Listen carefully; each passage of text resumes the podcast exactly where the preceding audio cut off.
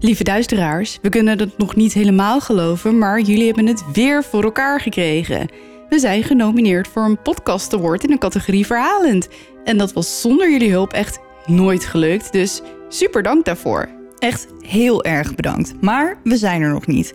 We gaan nu door naar de volgende fase en dat is het stemmen. En daar hebben we jullie hulp bij nodig.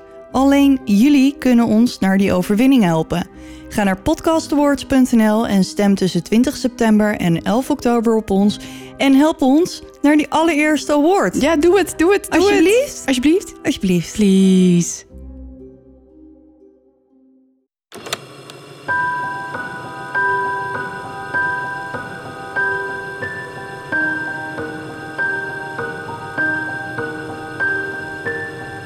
Dit is Duister. Een podcast waarin je wordt meegenomen naar het onbekende, het onbegrijpelijke. Zwarte bladzijden van de geschiedenis komen voorbij. Hier hoor je de verhalen achter moord, doodslag en onverklaarbare gebeurtenissen.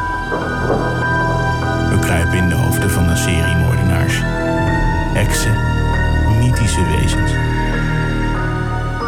Luister en huiver duister. Hallo lieve duisteraars. Hoi. Welkom bij aflevering 22. Yes. Welkom allemaal. Fijn dat jullie allemaal, dat je allemaal weer luistert. Zeker. Eh, als je denkt, wat hoor ik? dat is die ventilator. Die staat dit keer echt gewoon op de microfoon, want het is niet normaal zo warm. Nee, en Daphne is natuurlijk eh, best wel behoorlijk heel erg zwanger. dus die zit met haar voeten in, in een tijltje water. Dus als je af en toe geklots hoort, dan, eh, dan is het Daphne met haar voet in een bakje. ik voel me net mijn oma nu, maar Ja, en een eh, natte lap in haar nek. het is echt heel oncharmant. Het is weer heel goed dat, dat, jullie, dat je dit niet kan zien. Ja, we kregen van de week nog een berichtje van iemand die zei... kunnen jullie niet eh, gewoon ook tegelijkertijd YouTuben? Eh, nou, dit is dus een van de redenen waarom we dat niet doen. Nee. Ik kom altijd opdagen in mijn pyjama. Ja. En Daphne die zit hier, eh, nou ja, in, eh, in allerlei soorten vormen van water. Het helpt wel iets, hoor, moet ik zeggen. Ja, Nou, en, alle eh, deuren staan open, alle ramen staan open, de ventilator staat aan. als het goed is, is er onweer onderweg. Dat hopen we maar. Dus dat hopen we heel erg. Dus het kan zijn dat dat nog ergens op de achtergrond voorbij komt. Voorlopig is het er nog niet, maar we hopen het. rommelt, maar ehm, En verder, eh, ja, het is gewoon nog steeds heel heet. ja, we zitten midden in die ontzettend historische hittegolf. Eh, Ja, houden we niet van. Ik hoop dat iedereen eh, die er wel van houdt heel erg van genoten heeft. Ja, Maar het mag nu wel voorbij zijn. precies. Nou, we hebben heel veel leuke reacties gehad op het allereerste duisteraarsverhaal. Ja, van Sven. Ja. En mensen die ook zeiden, je mag mijn verhaal ook wel vertellen. Ehm, als je dat nou wil doen, dat eh, is zeker een optie. Maar we willen er wel graag een paar voorwaarden aan stellen. En dat is namelijk dat het wel een, een, een, Een iets- voorleesbaar verhaal Ja. is. Het moet wel een begin, een midden en een eind hebben. We moeten er een verhaal van kunnen maken. Eh, dus niet een anekdote of een eenmalige ervaring. Nou ja, mag, Mag als, je, ook. als je daar wat moois van kan maken. Ehm, maar Maar willen we dan zo gedetailleerd mogelijk. Ja, zodat we het echt net zoals Sven verhaal eh, gewoon kunnen vertellen Ja. ehm, in een aflevering.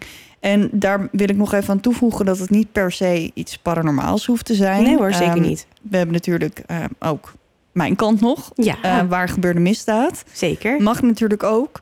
Wil je verhaal insturen? Doe dat dan naar mijnverhaal.duisterepodcast.nl En wil je ons nou iets anders vertellen? Dan mag dat natuurlijk wel gewoon op Facebook, Instagram, YouTube en het invulformulier. Eh, Instagram is het Podcast. YouTube is Duistere Podcast. Facebook is facebook.com slash Podcast. En ons invulformulier vind je op de website waar je ook alle links en foto's kan vinden. En dat is duisterepodcast.nl. Nu ga je mij zeker vragen of ik een teaser heb. Ja, maar volgens mij weten we allemaal wel waar Ja. we naartoe gaan. Ja, nou ja, ten eerste heb ik hem niet. En ten tweede gaan we natuurlijk gewoon Dear David deel 2 doen vandaag. Ja. Dus wat dat betreft, eh, nou ja, hoef ik hem niet echt te teasen. Nee, het gaat over Dear David. Yes. Dat weten we allemaal. Nou, jij gaat beginnen. Ik ga beginnen. Ben je er klaar voor? Het Nou. op mijn bovenlip. Ja, het is eh, echt heel warm. Eh, ik ga mijn best doen, ondanks dit. eh, ehm, ik heb een beetje gesmolten hersenen. Dus eh, mocht ik fouten maken, ehm, dan komt het daardoor. Yes.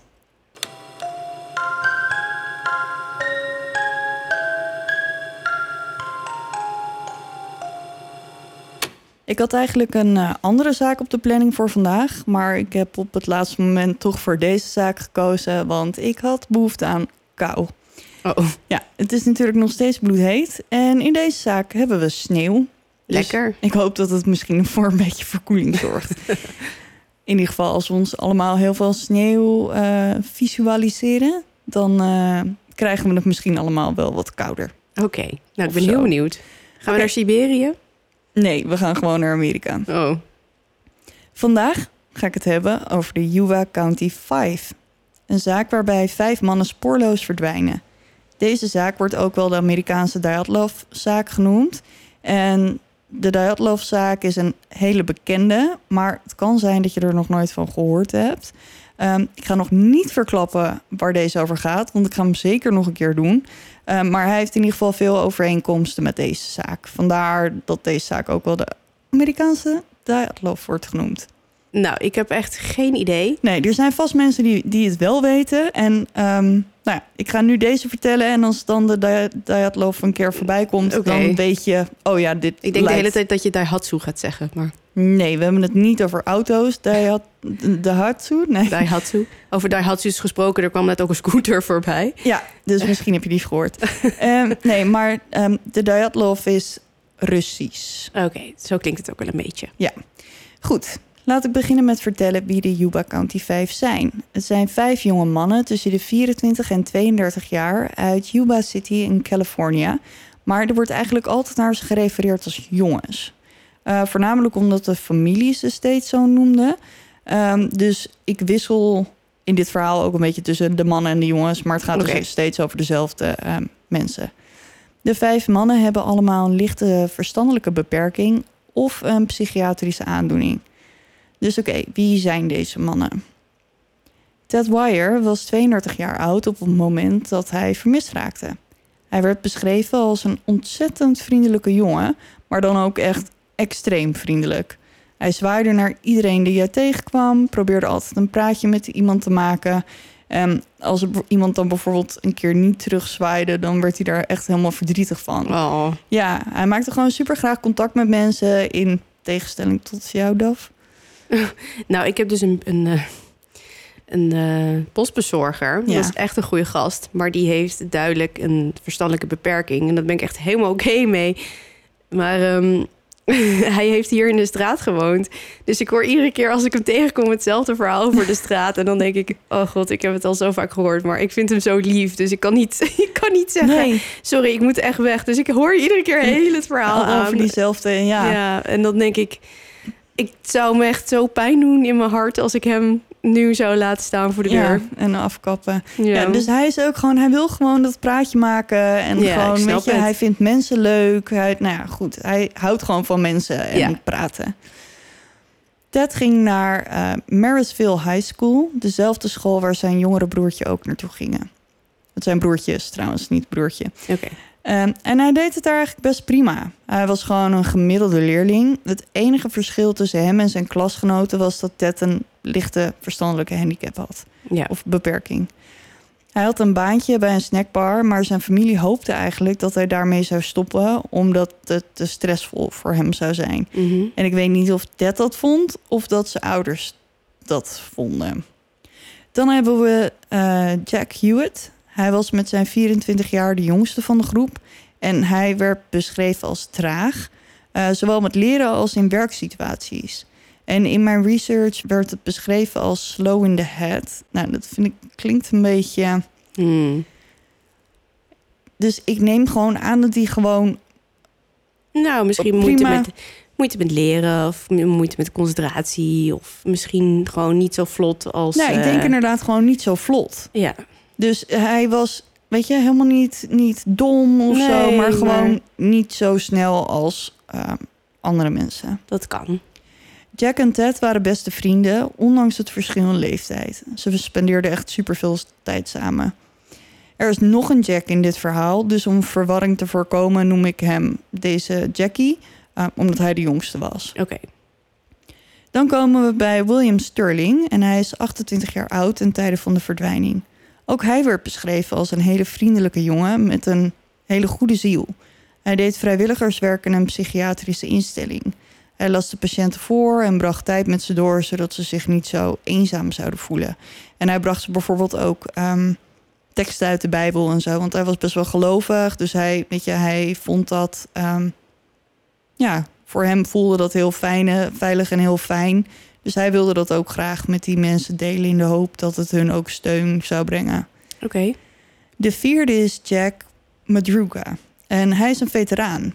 Hij diende in het leger in Vietnam en hij was de beste vriend van William. Ook hij had een geestelijke beperking, maar hij functioneerde gewoon prima in de samenleving. En eigenlijk net als alle andere jongens die hier besproken worden zometeen. Ondanks hun beperkingen kwamen ze gewoon allemaal prima mee in de maatschappij. En Jack bijvoorbeeld ook gewoon een rijbewijs. Als laatste hebben we Gary Matthias en hij is 25 jaar oud. Hij werkte parttime voor zijn stiefvader, die een hoveniersbedrijf had, als een assistent tuinman. Dus hij werkte daar gewoon uh, parttime. En Gary heeft ook in het leger gediend en hij was uh, in Duitsland gestationeerd op een gegeven moment. Tot hij werd ontslagen omdat hij problemen kreeg met drugs en um, psychische problemen. Hij bleek schizofrenie te hebben en nadat hij de juiste medicijnen kreeg, ging het een stuk beter met hem. Dus hij kreeg gewoon op een gegeven moment die diagnose. En met de juiste medicijnen was het gewoon prima onder controle te ja. houden. Dat is fijn. Ja, dat is zeker fijn. Alle vijfde mannen waren onderdeel van een speciaal project, het Gateway Project. En dat is een programma met dagbesteding voor mensen met een lichtelijke verstandelijke beperking. Hier leerden ze elkaar kennen en werden vrienden. Ze waren altijd samen. Ze deelden namelijk één grote liefde: sport. Ze speelden samen Special Olympics uh, basketbal en gingen ook graag samen naar wedstrijden. Leuk. Dus zij zaten gewoon met z'n allen in een groepje en zij basketballen gewoon superveel. En dat was helemaal hun ding. Cool. Leuk. Ja, er waren gewoon hele atletische gasten die dat gewoon echt heel leuk vonden om te doen. Nou, prima. Klinkt als een goede vriendengroep. Ja. En dat brengt ons, um, de basketbal, brengt ons bij de dag van de vermissing. Het is 24 februari 1978 en de mannen stapten allemaal in Jack's auto. En wit met turquoise Mercury Montego en reden zo'n 80 kilometer naar Chico om een basketbalwedstrijd van de universiteit daarbij te wonen. Ze hebben een superleuke avond en rond een uur of tien stappen ze in hun auto om terug te gaan naar huis.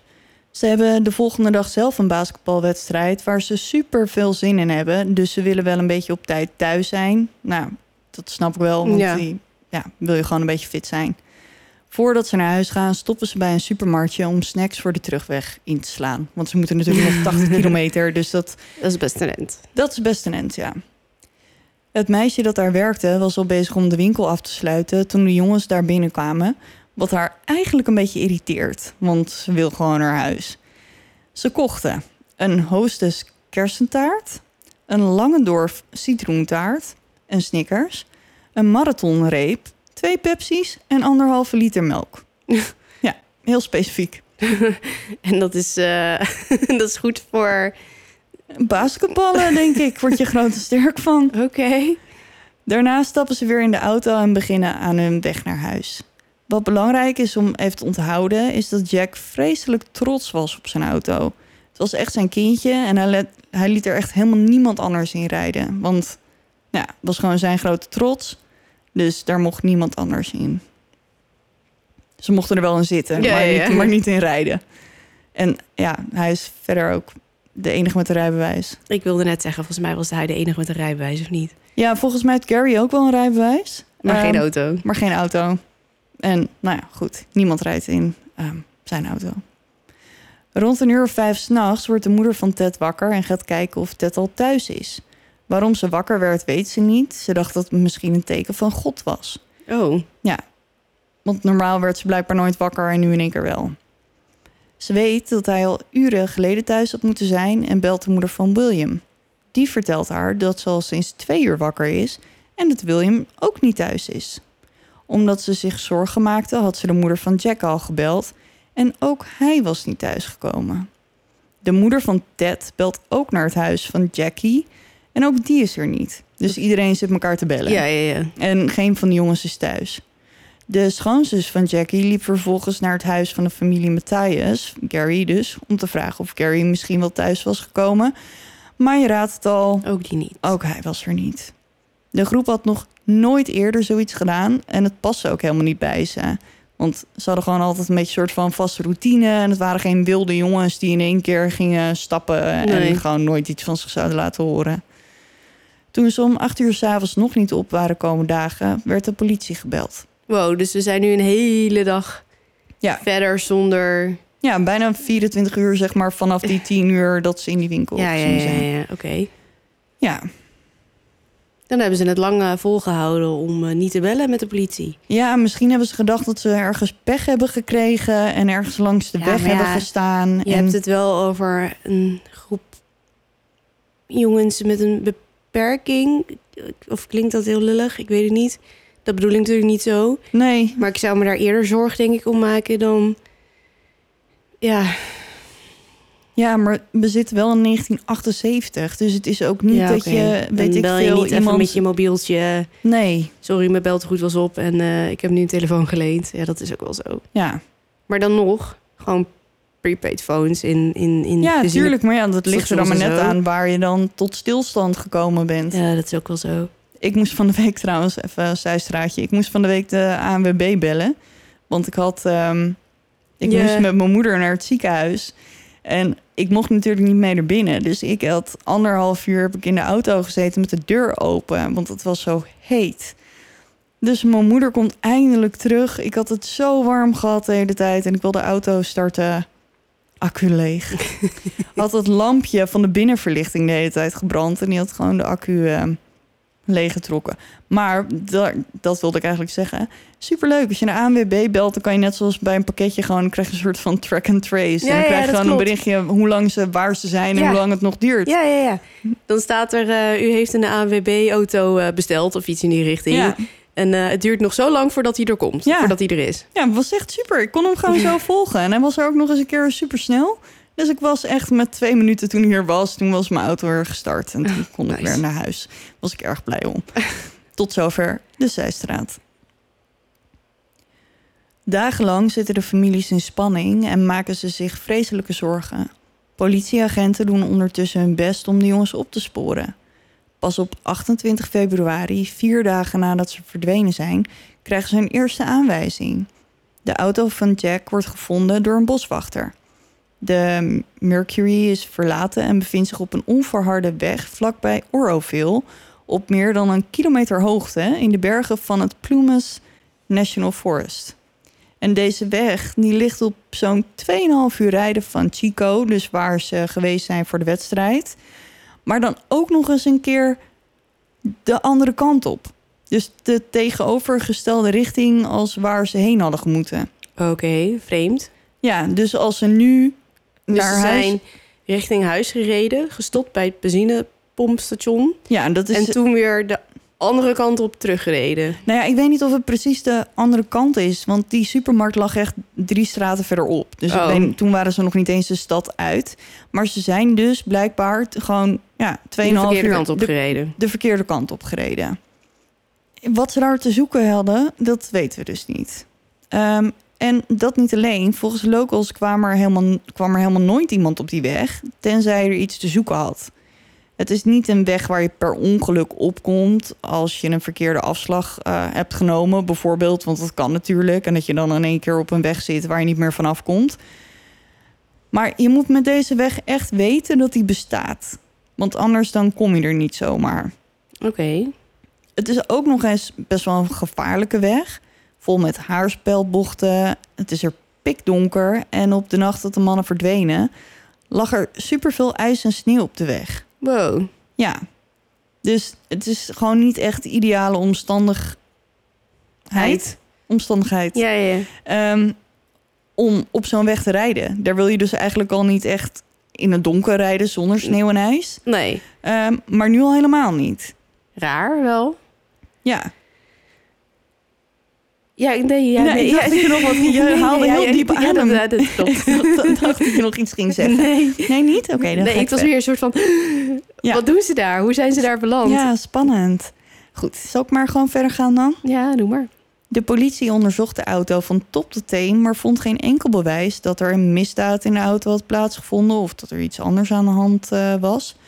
De auto was niet op slot, de ramen stonden open en de sleutels waren nergens te bekennen.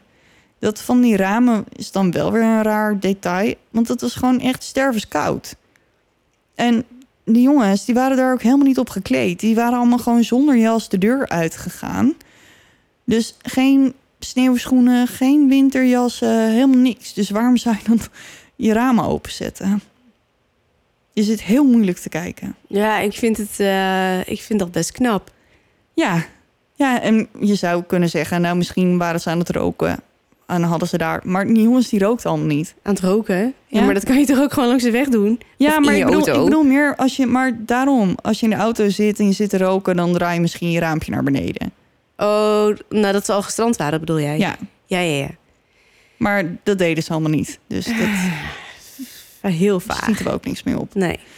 Sommige mensen dachten dat ze misschien zonder benzine waren komen te zitten. Maar als de politie de auto onderzoekt, blijkt er nog minstens een kwart benzine in de auto te zitten. Dus dat is sowieso niet de reden dat ze daar gestrand waren. In de auto vinden ze kaarten van Californië, maar die liggen netjes in het handschoenenvakje. Dus het leek er helemaal niet op dat ze die gebruikt hadden om de weg te vinden. Want dan zou je zeggen, nou hè, hier zijn mijn kaarten, die leg ik dan overal in de auto en dan gaan we met z'n allen kijken hoe we hier weer vandaan komen. Mhm. Maar dat is het ook niet. Het is ook niet dat ze zijn gaan lopen en die kaarten hebben meegenomen om de weg te vinden. Ja, maar dan had de politie ook niet geweten dat er kaarten in de auto lagen. Ook dat. Dus ja. Alle papiertjes van de snacks die ze gekocht hadden liggen wel allemaal in de auto. Want die hebben ze blijkbaar in de tijd dat ze onderweg waren toch Lekker opgegeten. Ja, er lag volgens mij nog een de helft van die marathonreep lag er nog en voor de rest al die taarten en zo alles was op. Misschien was het een alien ontvoering. Maybe. nee, het zou kunnen. Ik, ik eh, sluit het niet uit. Sorry, moest ik even aan denken. Zo opgebeamd en dan halve reep laten liggen. ja. Er ligt zo'n 25 centimeter sneeuw op de weg en de auto blijkt vast te zitten. Maar, en dan niet vast vast, dat je gewoon echt niet meer voor of achteruit, ja, dat wel. Maar meer zo dat je, als je gas geeft, dat je wielen gewoon geen grip krijgen Ja, en dus ja. gewoon Spinnen. spinnen. Dus dan moet je er zo of uitgraven en dan... Een ehm, plankje eronder. een plankje eronder. Dus ze zaten in ieder geval vast. Maar niet zo vast. Dat ze er nooit uit... Ik bedoel, we zijn met vijf gekund. volwassen mannen, hè? Dus Ja, ze hadden best... Ik denk, ook al moet je graven met je handen... met z'n vijven kom je er dan toch wel... Ja, misschien, misschien schat ik dat helemaal verkeerd in. Ik Maar weet het niet, het was wel stikdonker natuurlijk. ook dat. Dat is waar. Maar ja, aan de andere kant, je kan ook voelen waar de wielen zitten. Zeker. De politie vond het maar een rare plek om de auto achter te laten en ze konden eigenlijk geen reden bedenken waarom ze dat gedaan zouden hebben. Sowieso is het helemaal niet logisch dat de auto daar werd gevonden. In de middle of nowhere, 2,5 uur de verkeerde kant eh, bij een huis vandaan. En daarbij, de bestuurder van de auto, Jack, stond er onbekend echt een hekel aan kamperen te hebben. Oh, Ja, hij wilde gewoon dat altijd alles lekker comfortabel was. En ja, van de kou hield hij al helemaal niet. Dus het is echt een raadsel waarom je dan bergen vol met sneeuw in zou rijden. Er tikte hier in één keer iets. En het kwam van rechts van mij en daar gebeurt dus, daar kan helemaal niks tikken. Nee, ik zat ook al te kijken. Vreemd. Curious. Ja, kwam ook echt van, uit een hele onverwachte hoek. Ja. Het spook zit links achter mij en ik kan hem niet zien. Dus af en toe hoor ik daar wel iets. Nee, hij was het niet. Ik Nee, hoorde het ook. Maar nu kwam het rechts van mij. Ehm, en daar staat niks wat geluid kan maken. Goed. Nou, ik kijk er rechtop. Dus eh, als ik ineens eh, heel heftig begin te flippen... dan weet je dat er iets aan de hand is. Ja, nou goed, laten we maar hopen dat dat niet zo is. Als het een moordenaar is, ben jij in ieder geval als eerste aan de beurt. Ja, want ik zit bij de deur. Ja, Ja, dat klopt, ja. Staat de voordeur nog open? ja zeker. Oh, dus iedereen kan hier zo naar binnen lopen. Ja. Net zoals die ene keer dat de politie midden in de nacht Ja, dat is ook nog wel een leuk verhaal om een keer te vertellen. in de gang stond. Want de voordeur stond nog open. Hè? Je weet wie ik bedoel. Ja, ja. Goed, nou, nu we dat gehad hebben. Ja, maar goed, eh, Jack hield dus helemaal niet van kamperen en kou. En dus het is gewoon, waarom zou je dan de sneeuw inrijden Ja, als je een hekel idee. hebt aan kou? Geen idee. Maar ik, ik voel aan mijn water dat dit weer zo'n ingewikkeld eh Het wordt er niet makkelijker op. vraagtekentjes verhaal boven je hoofd wordt. Ja, ja. Spam. Spam is er, jongens. Maar goed, we gaan, maar dan moet je er dus wel zeg maar vanuit gaan dat Jack degene is die echt reed. Ja, Als je ervan uitgaat, hè, sneeuw, daar houdt hij niet van. Dan. De auto was in perfecte staat en er was nergens een krasje of een deuk of zoiets dergelijks te bekennen.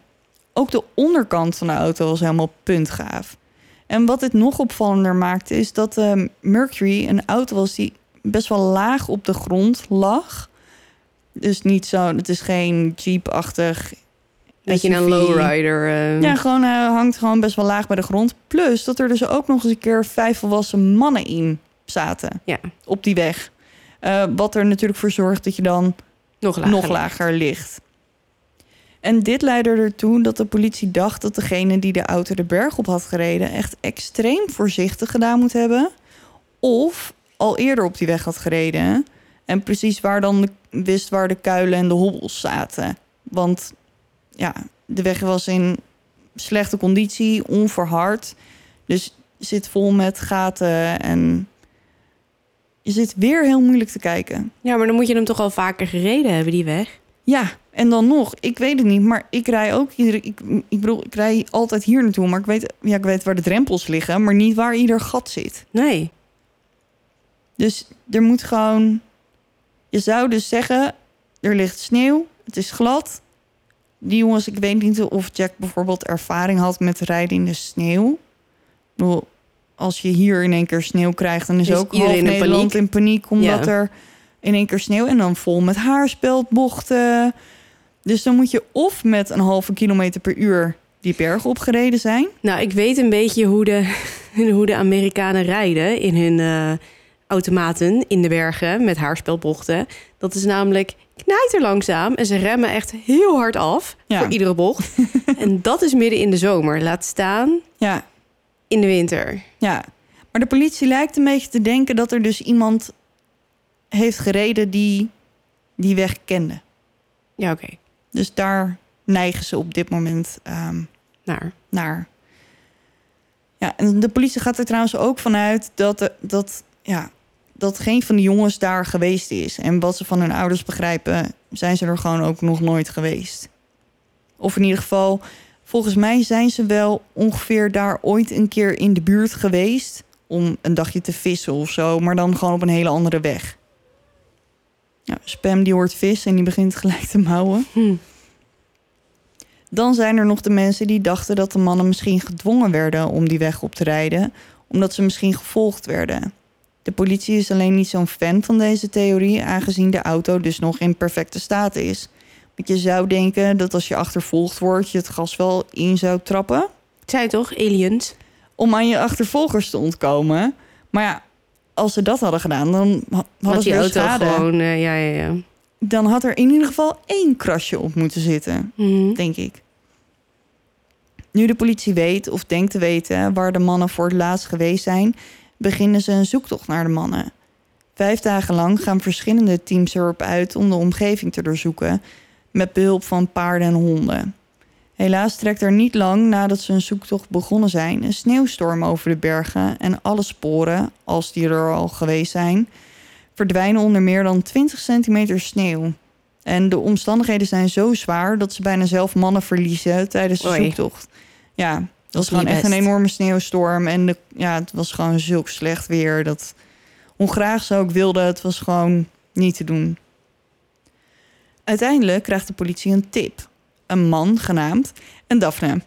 Nou wil ik dat jij, nou mag jij drie keer raden hoe deze man heet. Nou, het is of Hendrik of Jozef. Het is Jozef. ja, ik weet niet hoe ik er de hele tijd aan kom, maar deze meneer heet Joseph Jones.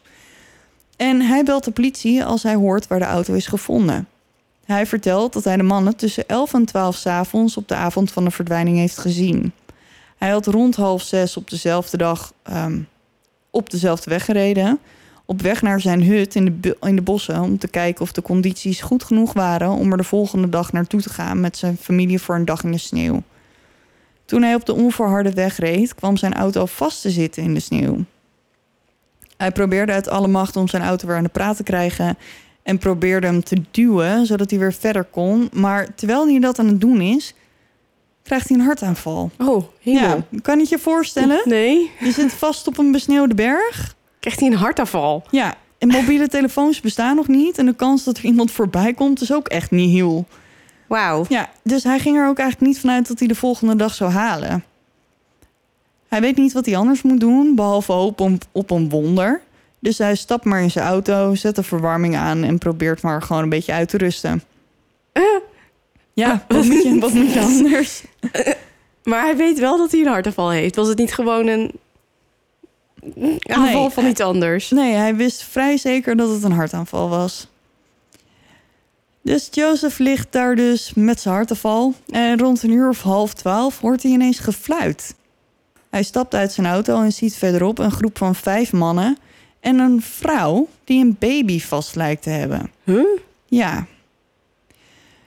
Ook zegt hij dat hij twee auto's gezien eh, denkt te hebben. Een pick-up truck en een andere auto. En in de hoop dat ze hem kunnen helpen, stapt hij uit zijn auto en roept hij om hulp. Maar ze horen hem niet. Of ze negeren hem, want er is niemand die hem komt helpen. Even later kan hij ze niet meer horen en gaan de koplampen van de auto uit. Maar hij zit daar nog steeds een hartaanval te hebben. Ja, dus hij stapt maar weer in zijn auto. Maar wacht even, ik weet niet helemaal precies hoe een hartaanval verloopt. Behalve dat je er wel heel snel bij moet zijn. Klopt? Eh, hoe groot is de kans dat je een hartaanval overleeft als je niet medische hulp krijgt? Nou, kijk, ik, kijk, ik heb verder geen medische kennis, maar kijk Nee, natuurlijk wel vaak naar ambulanceprogramma's. Ehm, een hartaanval is natuurlijk wat an- anders dan een hartstilstand, want dan houdt je hart er gewoon in één keer mee op. Mhm. En volgens mij is een hartaanval gewoon dat er een ader geblokkeerd is en dat je daardoor heel erg pijn in je borst krijgt en als die ader nog dichter zit, dan krijg je zeg maar een hartstilstand. Ik denk tenminste dat het zo zit, maar die blokkade die kan natuurlijk. Groot, groter en minder groot zijn. Dus hij kan zeg maar voor drie kwart dicht zitten, maar ook voor de helft of voor een kwart. Denk ik. Dus de ene hartaanval is de ander niet. Nee, nee, laten, nee. We, laten we het daar maar gewoon op houden. ik vind het heel bijzonder weer. Ja, dus hij stapt maar, Maar hij heeft het dus ook overleefd, blijkbaar. Ja. Ja. Maar goed, hij stapt dus weer in zijn auto. Een paar uur later ziet hij zaklantaarns buiten en hij roept weer om hulp. Maar Zo- wacht even, wacht even, wacht even. Ja. Het sneeuwt. Het is stervenskoud. Ja. En hij zit daar een hartaanval te hebben. In zijn auto met verwarming. Want hij laat de motor draaien. Nou, oké, vooruit. Ja, dus hij heeft het in ieder geval niet koud. En ik denk dat hij iets beter gekleed was op het weer ook dan... ehm, Ja, maar ja, op een gegeven moment krijg je het koud. En dan, dan heb je het koud. Ja. Daarom heb ik altijd een dekentje in mijn auto liggen. ja. En een winterjas. We mochten vroeger voor jouw vader ook nooit met onze jas aan in de auto zitten. Nee, en ik, Dat mag ik ook, nog. en ik mag ook de deur niet uit zonder jas. Eh, Altijd een jas bij me. Altijd. En mijn vader luistert dit. Hoi pap. Dus ik heb nog steeds een, ik heb een winterjas. Echt een oud skiek ligt achter mijn auto. Ik heb een dekentje achter mijn auto. En dat is meer voor als ik een ongeluk zie gebeuren... dat ik iemand een dekentje kan geven... dan Oh. ik denk dat ik het eh, echt koud krijg. Maar ik ben wel goed voorbereid. Zeker, zeker. Ik heb aan de andere kant... ik heb ook zo'n hamertje om... ehm, Je de ruiten in te tikken ja. als je te water raakt. Ik weet nu niet waar die is, want ik heb nog niet zo lang een nieuwe auto. Maar in mijn vorige auto heeft dat ding echt tien jaar gelegen, nog in de verpakking. Dus op een moment, want die hoor je te monteren zeg maar aan je dak. Dat als je op zijn kop in, in het water terechtkomt, dat je er dan Makkelijk bij kan. makkelijk bij kan. Ehm, maar die heeft dus al- die tijd in de verpakking gezeten. Dus ik weet niet in hoeverre dat nou ehm, goed voorbereid is. Mm, misschien moet je die dan toch even uitpakken. Nou, zullen we maar weer terug naar Joseph? Want Ja. die, eh, Met zijn hartaanval. met zijn hartaanval. Een paar uur later ziet hij de zaklantaarns buiten en hij roept weer om hulp. En zodra hij om hulp roept, gaan de lichten uit. Als het licht wordt, leeft hij nog, ehm, maar het is wel koud in de auto. Joh, Ja, want zijn benzine was op, dus de verwarming deed het niet meer. nee. Op een gegeven moment is dat natuurlijk wel een beetje afgelopen. Dus hij besluit om maar te gaan lopen. Oh, Oké. 13 kilometer door de sneeuw naar een lodge in de buurt. Leren. Ja. Dat is zonder sneeuw al heel ver. Ja, en dit is met sneeuw en ijs en een hartaanval. Dit klinkt echt gewoon niet geloofwaardig, sorry. Nee, daar kom ik zo nog even op terug. dat kan toch niet? Nee, maar terwijl hij dus naar die lodge loopt, komt hij de auto van Jack tegen. En hij dacht dat daar misschien de mensen in hadden gezeten die hij die nacht gezien had. Maar hij stond er verder helemaal niet bij stil, want hij had wel wat anders aan zijn hoofd. Een harde val. Ja, een hartaanval. En Joseph wordt inderdaad nog even kort verdacht, aangezien het wel heel toevallig is als je daar op een berg zit, terwijl er waarschijnlijk een misdrijf gepleegd wordt en niemand je van een alibi kan verschaffen, Mhm. want je zit daar een beetje in je eentje. Hij veranderde zijn verhaal ook een paar keer en dat maakt hem niet echt minder verdacht. Nee, maar ja, als je daar eh, aan het doodgaan bent... Ja, kan ik me voorstellen dat het je niet allemaal heel helder meer voor de geest staat. Nee, daar ben ik het mee eens. En volgens hem was het inderdaad door zijn hartaanval... was hij gewoon een beetje van de wereld... en kan hij zich niet alles meer goed herinneren. En zijn hart wordt onderzocht en daar blijkt dat hij inderdaad een hartaanval heeft gehad... en hij was niet langer verdachte. Nou, zei ik net al dat ik dus niet heel veel van hartaanvallen weet... maar volgens mij is, er, is het niet zo dat er een datum te zien is als je dat onderzoekt... dat je zo'n soort van Uw hartaanval was eergisteren. Ja, misschien als je een pacemaker hebt, maar ik kan me niet voorstellen. ik weet niet of ze dus kunnen zien wanneer die hartaanval.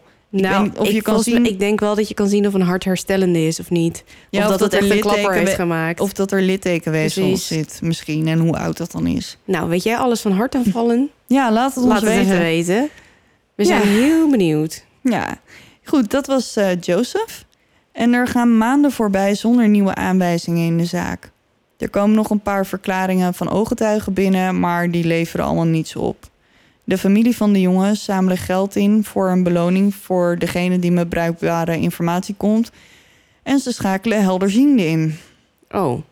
Nou, dan weet je dat een, eh, dat een zaak nergens eh, naartoe, Naartoe gaat. gaat. eh, Ja, ja. En een van hen zei dat de mannen gekidnapt werden en nu ergens in Arizona of Nevada zouden moeten zitten.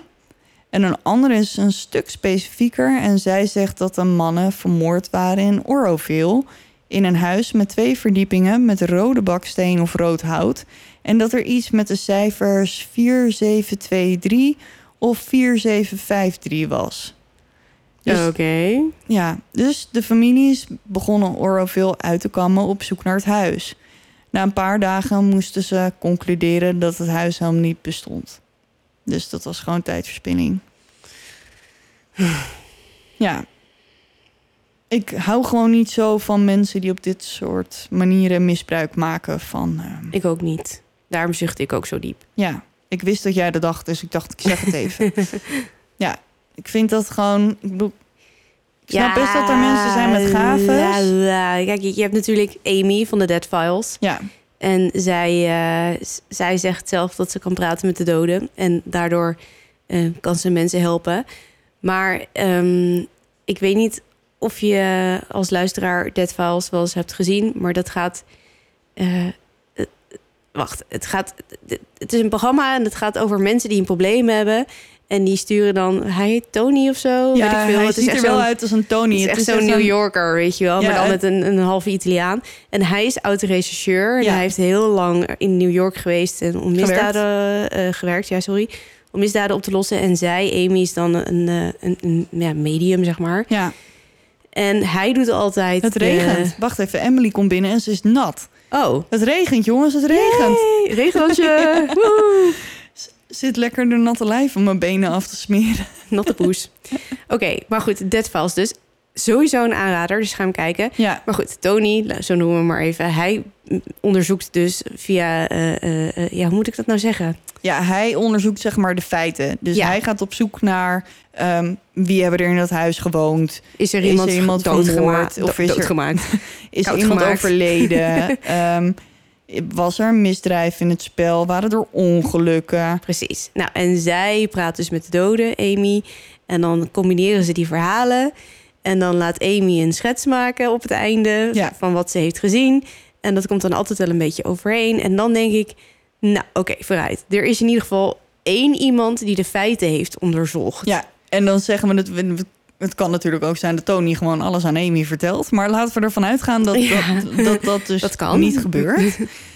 Maar ja, ik hou gewoon niet zo van mensen. En helemaal niet mensen die er dan ook nog eens een keer geld voor vragen. Nee, Als je dan wil helpen vanuit de goedheid van je hart, omdat je denkt dat je die families echt iets te bieden hebt, ehm, ja, dan moet je er ook geen geld voor vragen. zijn er. Nederlandse zaken bekend waarbij er een medium...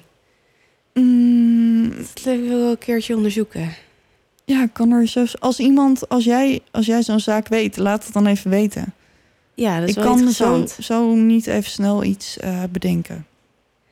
Oké, laten we doorgaan. Ja, dus die families die zitten daarna maar gewoon ja, de hele tijd vol spanning bij de telefoon in de hoop dat er goed nieuws binnenkomt. Maar ze hoorden helemaal niks. Totdat het begint te dooien. Oh jee. Ja, Nou. zucht maar even goed. Ja. Op 4 juni, maanden later dus, is het lente en de sneeuw begint te verdwijnen door het warmere weer. Dit is de dag dat het eerste lichaam wordt gevonden. Een groepje motorrijders maakte gebruik van het mooie weer en toerde door de bergen. Onderweg komen ze langs een verlaten service trailer kamp. En ik wist niet zo goed wat ik me daarbij voor moest service stellen. trailerkamp? Ja, dus ik heb geprobeerd om, om uit te zoeken wat het dan precies is. Maar wat ik kan opmaken uit de informatie die hierna volgt, is het een soort van bouwkeet. Maar dan vol met benodigdheden voor bijvoorbeeld boswachters met voorraden en eten en zo. Oh, wacht. Oh ja, ja, ja. Een trailer als in gewoon een. eh, Ja, een soort van bouwketen hier, maar Ja. dan echt een hele Ja, grote.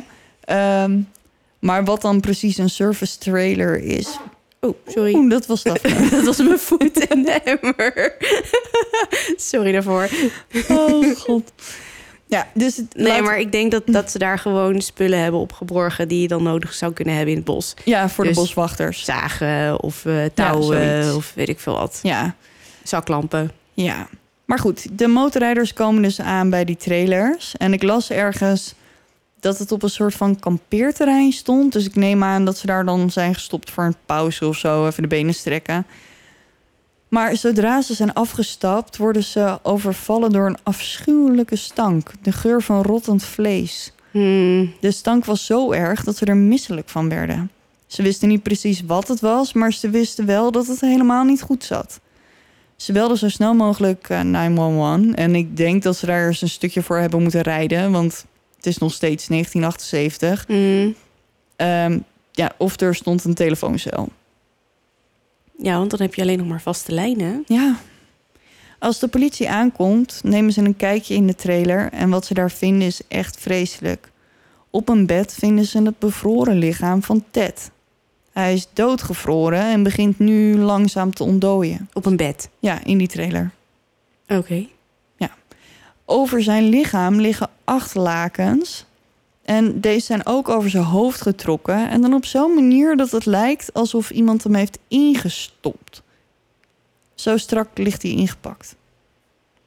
Oké, helemaal niet luguber of zo. Nee, hij heeft geen schoenen aan en zijn leren schoenen zijn verdwenen. Op een tafel naast zijn bed ligt zijn nikkelen ring waar Ted in gegraveerd staat. Zijn gouden ketting, zijn portemonnee met geld en een gouden Waltham horloge waar een steentje uit ontbrak. Alles is van Ted, behalve het horloge. En geen van de families weten van wie het horloge is. Het is in ieder geval niet een van de vijf mannen. In februari was Ted een man van 1,80 meter lang en hij woog zo'n 90 kilo. Dus dat is best een behoorlijke man. Toen zijn lichaam werd gevonden, was hij tussen de 37 en 45 kilo afgevallen. Oké. is gewoon een soort van half mens. Dus het lijkt wel alsof hij nog echt dagenlang heeft gezworven zonder eten. En... Ja. Ja. Daar lijkt het op, ja. En zijn voeten waren bevroren. En is het Nederlandse woord voor frostbite gangreen? Gangrene. Gangrene, maar dat is blijkbaar ook de Nederlandse vertaling. Maar in ieder geval, hij had dus last van frostbite. Dus Ja, dat betekent- gewoon- Dat je voeten gewoon afsterven. Ja. Dus dan worden ze zwart en dan breken ze gewoon letterlijk af. Ja. Aan de hand van de groei van zijn baard konden ze vaststellen dat hij blijkbaar nog 8 tot 13 weken had geleefd. What? Ja, vermoedelijk in de trailer. Oh, ik dacht dat je acht dagen ging zeggen. Nee, 8 tot 13 weken. 13 weken? Is er al die tijd niemand geweest? Nee. Nee. En die trailer is zeg maar zo'n 30 kilometer van de auto. Dus bergopwaarts. Holy shit. Dus die heeft ook echt nog een end gelopen ook. Ja, dus op de een of andere manier is hij dus door de sneeuw... met alleen een verloertrui had hij aan en een luchtige groene broek... 30 kilometer richting de trailer gelopen... in het donker, terwijl hij omgeven werd door sneeuwbanken... van meer dan 1,20 meter hoog.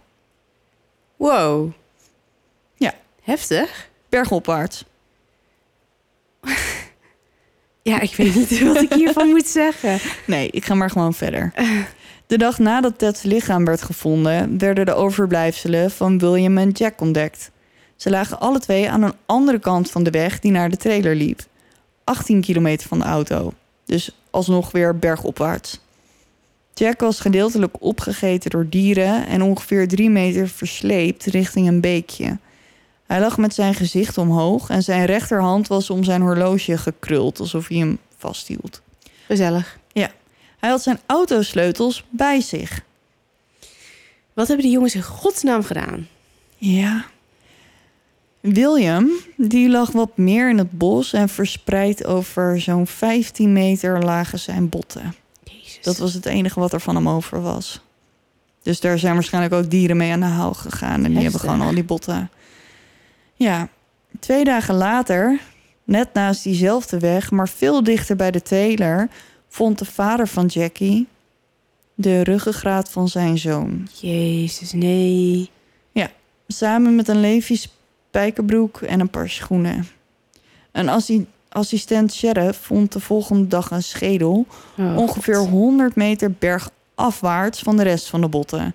De tandarts van de familie was dankzij het gebit in de schedel in staat vast te stellen dat het inderdaad om Jackie ging. Wat een nachtmerrie. Ja, Je eigen kind vinden zo. ja.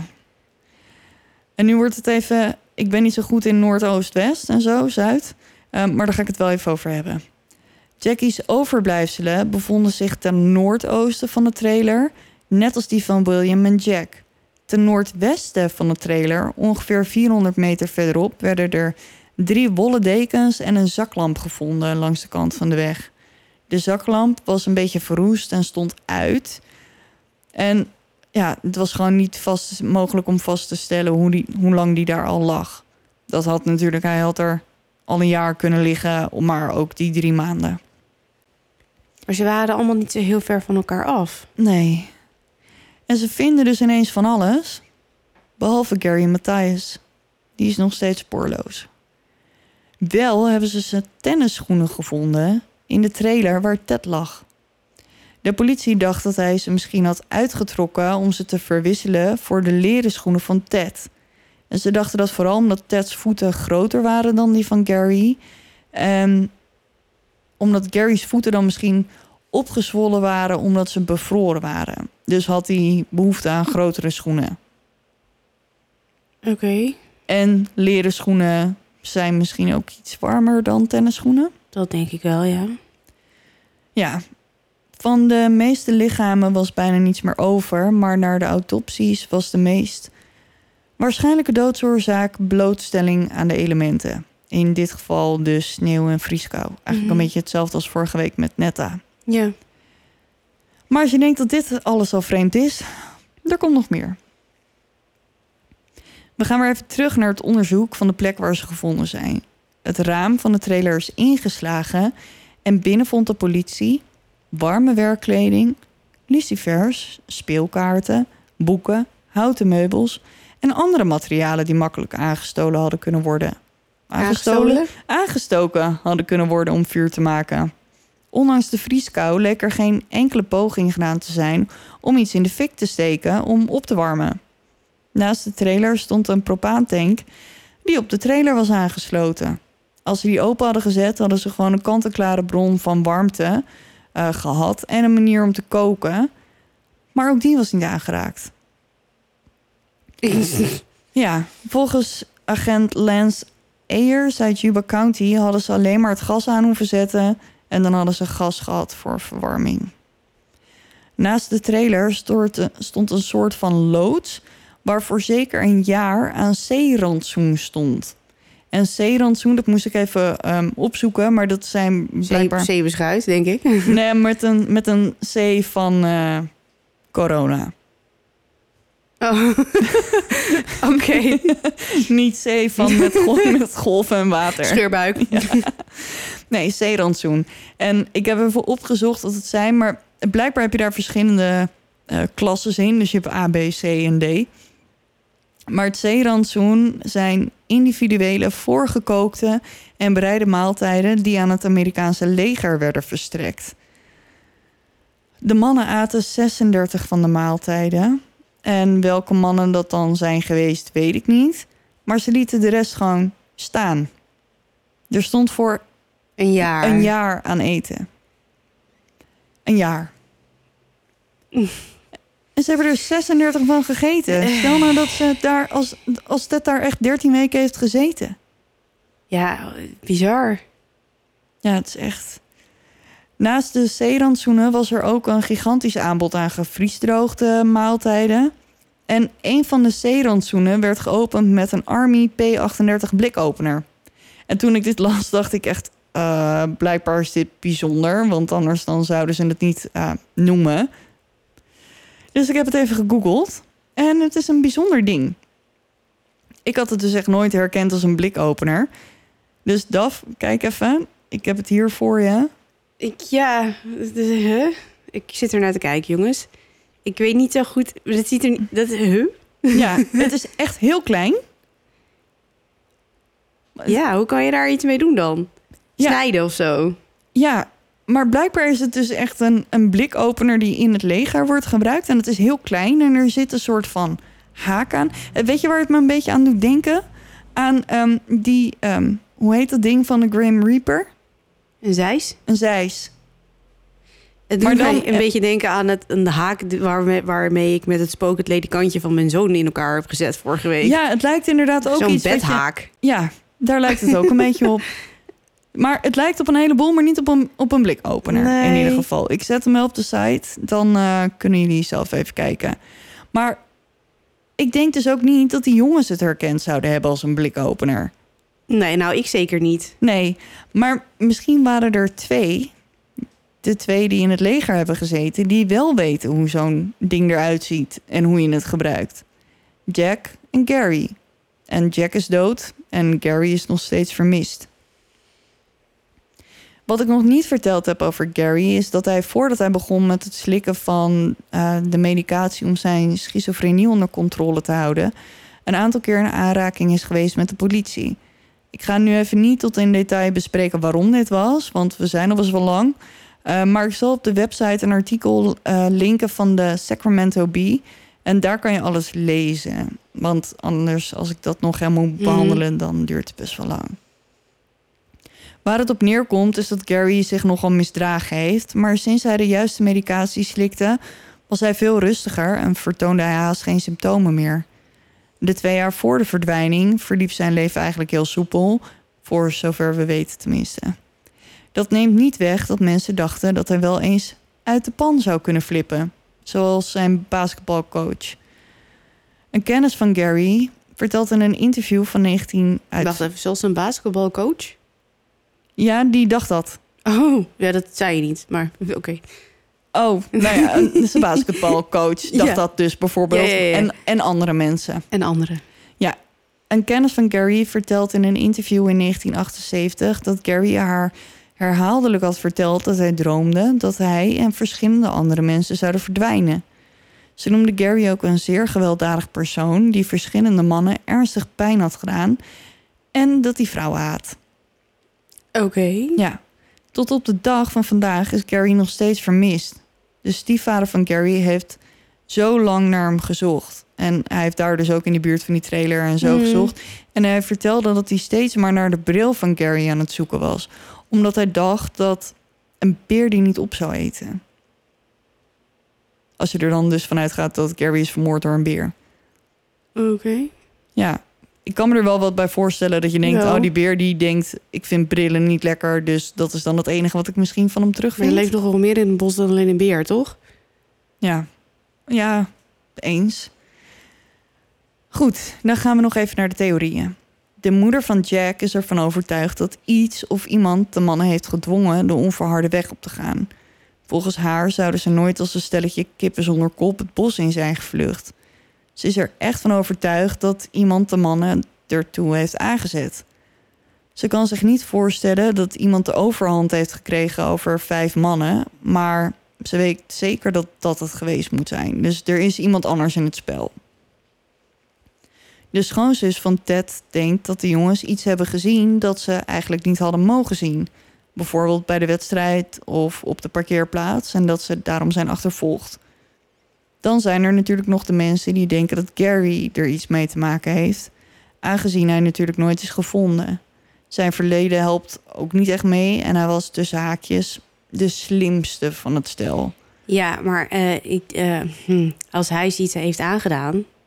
Hoezo is hij dan spoorloos? Oh, dan zou die gevlucht kunnen zijn. natuurlijk. Ja, en maar wat is dan het motief? Waarom bedenkt hij dan in één keer op een avond... joh, we gaan 2,5 uur de verkeerde kant op rijden... en dan gaan we met z'n allen... Ja, geen idee. Maar er wordt vanuit gegaan dat ook Gary is overleden... en dat zijn lichaam waarschijnlijk op een dikke laag sneeuw heeft gelegen... tot de lente kwam. En door de dooi zou het kunnen dat Gary samen met het smeltwater... mee naar beneden is gesleept... Ja, in een soort van diep en bebost gat van de berg. Ja, dan En vind dat je hij daar gewoon ergens onderaan, eh, onderaan lag. En dat is eigenlijk alles wat we weten. Nou, Ja. gezellig. Ze denken dus ook dat als Gary het wel gedaan zou hebben, dat hij inmiddels, of niet inmiddels, want we zijn inmiddels echt heel, heel veel jaren verder, Mhm. maar dat hij gewoon in de jaren daarna gewoon al lang ergens op had moeten duiken, omdat hij dus blijkbaar zonder zijn medicatie helemaal niet in staat is om zichzelf te beheersen. En dus waarschijnlijk toch weer de fout in zou zijn gegaan en dus op de een of andere manier toch weer in aanraking zou zijn gekomen met de politie. Kan het niet zo zijn dat hij gewoon zijn medicatie niet had geslikt en gewoon geflipt is? Nee, volgens zijn vader of zijn stiefvader ehm, heeft hij... Want volgens mij is dat medicatie die je wekelijks slikt, wat ik ervan begreep. Dus niet iets wat je één keer per dag slikt, maar één keer in de week. Ehm, en blijkbaar had hij net de dosis van die week ingenomen. Hm. En ik las ehm, onder een, een, een comment van ehm, een filmpje... wat ik hierover heb gekeken. Mhm. En daar zei iemand maar, die jongens die waren zo vreselijk goed en lief en eh, zo goed opgevoed ook, dat ze misschien niet hebben gedurfd om ook maar iets aan te raken in die trailer. Ehm, Oh. omdat, ze, omdat ze weten dat stelen verkeerd is. Ehm, Ja, dus misschien hebben ze gewoon nooit gedurfd om, om als ze daar überhaupt al allemaal in die trailer zijn geweest, om, om iets open te maken. Omdat ze denken, ja, maar dit is niet van ons. ja Dus wij mogen hier niet aankomen. Ja, ja, jeetje, ja, dat zou kunnen. Ik denk dat het gewoon een noodlottige samenloop van omstandigheden is Ja. geweest. Ja, Eh, tenminste, nadat die auto gestrand is. ja. Maar hoe ze daar zijn gekomen, dat is echt... ja, en dan hebben we nog die vrouw met die baby. Ja, maar dat is verklaard door iemand die een hartaanval had... en 30 kilometer door sneeuw is gaan lopen. Ja, maar daar moet ik wel aan toevoegen. ehm, in het filmpje dat ik heb gekeken, ehm, is een filmpje van Kendall Ray. Ik zal hem ook eventjes linken op de website.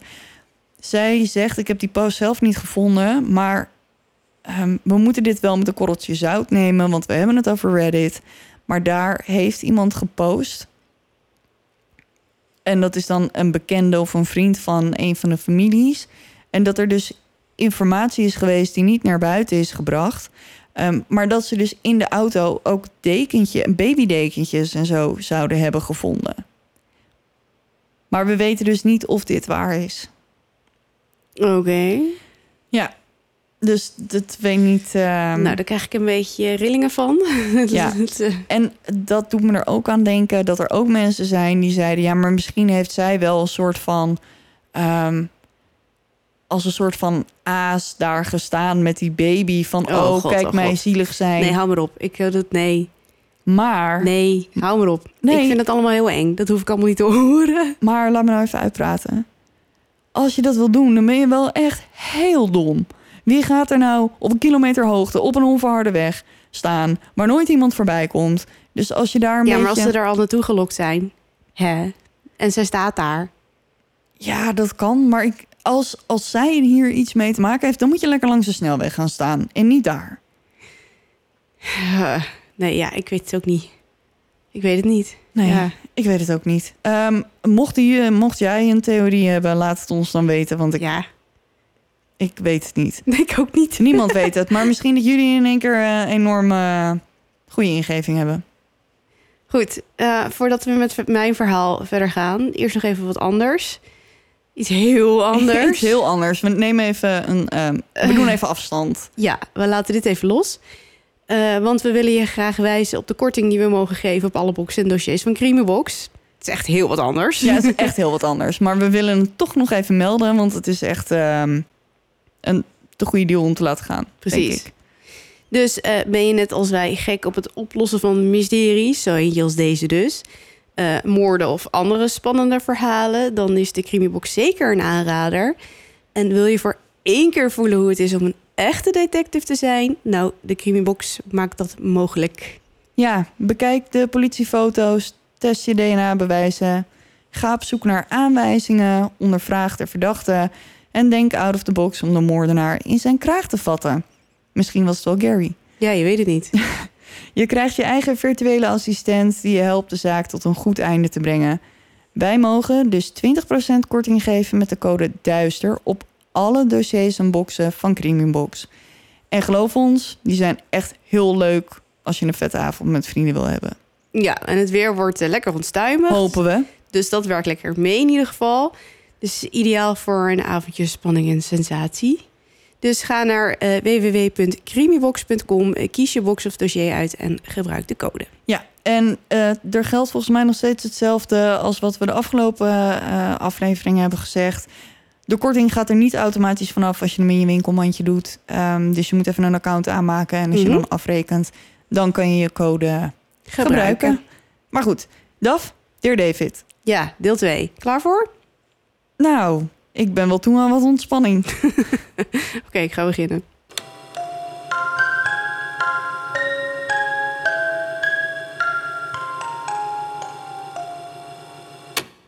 Nou, weet iedereen nog waar we gebleven waren vorige week? Een spook in een appartement. Ja, dat klopt. Het laatste wat ik vertelde is dat eh, Adam een tweet heeft gestuurd van een foto van een weerspiegeling van een raam. Waarop lijkt alsof je iets kunt zien. Ja. We gaan naar maandag 14 augustus. Tweet verstuurd om 7 voor half 7. Dus, er is iets raars gebeurd. Neem dit met een korrel zout. Afgelopen weekend heb ik een Polaroid-camera gekocht. Gewoon omdat ze leuk zijn en lekker dorky. Ik besloot een paar foto's te nemen van mijn appartement. Polaroids zijn leuk, maar ook een beetje gek en een beetje eng. Ik verwachtte niet dat ik iets zou vinden en het grootste gedeelte is dat ook niet gebeurd. Ik nam een paar foto's van mijn woonkamer en van mijn slaapkamer. Kijk, dit is de groene stoel waar ik Dear Davis voor het eerst zag. Zoals je ziet zijn het gewone foto's. En deze foto's die zal ik natuurlijk allemaal wel eh, posten. Ja. Dus dan kun je ze zien. Daarna ging ik naar de gang en maakte ik daar een foto. De foto die uit de camera kwam bleef helemaal zwart. Ik heb de camera opengemaakt om te kijken of ik misschien een verkeerde badge had of zo. Maar de andere zijn gewoon wit. Nog niet ontwikkeld, want er is nog geen foto, Foto meegemaakt. Precies. Ik dacht zelfs dat ik misschien mijn vinger voor de lens had gehouden. En hier zie je twee foto's. Eén genomen met mijn vinger voor de lens. De andere genomen in mijn volledig verlichte gang. Iets na twaalf is nachts. De foto met mijn vinger voor de lens is duidelijk, wazig, grijs, vlekkerig. De andere foto is gewoon pikzwart. Nou, vervolgens uh, post Adam een serie filmpjes waarin hij laat zien dat hij de camera goed gebruikt. Dus niet dat hij de hele tijd iets stoms zit te doen of zo, waardoor Ja, die foto's mislukken. Ik zou het klepje op de lens laten zitten. Ja, precies. Ja. Je ziet hem door de gang lopen waar hij wederom in de volledig verlichte gang een foto neemt. En weer komt de Polaroid, of de foto, komt zwart uit de camera. Een van Adams volgers oppert dan om twee foto's te maken, maar dan iets verder weg. Eén met de Polaroid en één met zijn iPhone. Ja. Adam neemt inderdaad twee foto's. Je ziet de gang vanuit zijn woonkamer. De deur staat open. De iPhone-foto laat de deur en een verlichte gang zien. De foto van de Polaroid, genomen uit dezelfde hoek, laat de deur zien met een pikzwarte gang. Kim, ik heb hem aan jou. eh, ja, ik heb hem hier. je Ja. ziet gewoon. Je ziet dus niks. Nee, je kijkt naar die gang, zelfde hoek. Ja. Vanaf de iPhone is het gewoon een verlichte gang. ja, en dan zie je een stukje van de trap die naar beneden gaat. Mhm. En er zit een... eh, lijkt alsof er iets van een verhuisdoos staat. En er staat een kastje. Eh, en dan kijk je naar die Polaroid-foto. En dan zie je dus... Je ziet wel zeg maar de deur. Ehm, maar waar je bij die andere foto... De trap de ziet. trap en die verhuisdoos en het kastje ziet... zie je gewoon alleen maar zwart. Het is gewoon echt pikzwart. Bizar, hè? Terwijl de verlichting praktisch hetzelfde is. Ja. Ja, ik heb geen verklaring voor. Nee. Adam verontschuldigt zich vervolgens voor het warrige verhaal. Hij vindt het zelf ook behoorlijk vreemd allemaal en hij belooft zijn volgers om ze op de hoogte te houden. Dinsdag 15 augustus om drie voor half drie 's middags tweet Adam het volgende. Mensen hebben me aangemoedigd om Sally te halen en te branden in mijn appartement.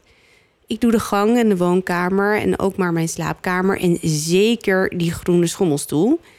Eerlijk gezegd heb ik niet het gevoel dat het iets helpt. Ik heb amper geslapen vannacht.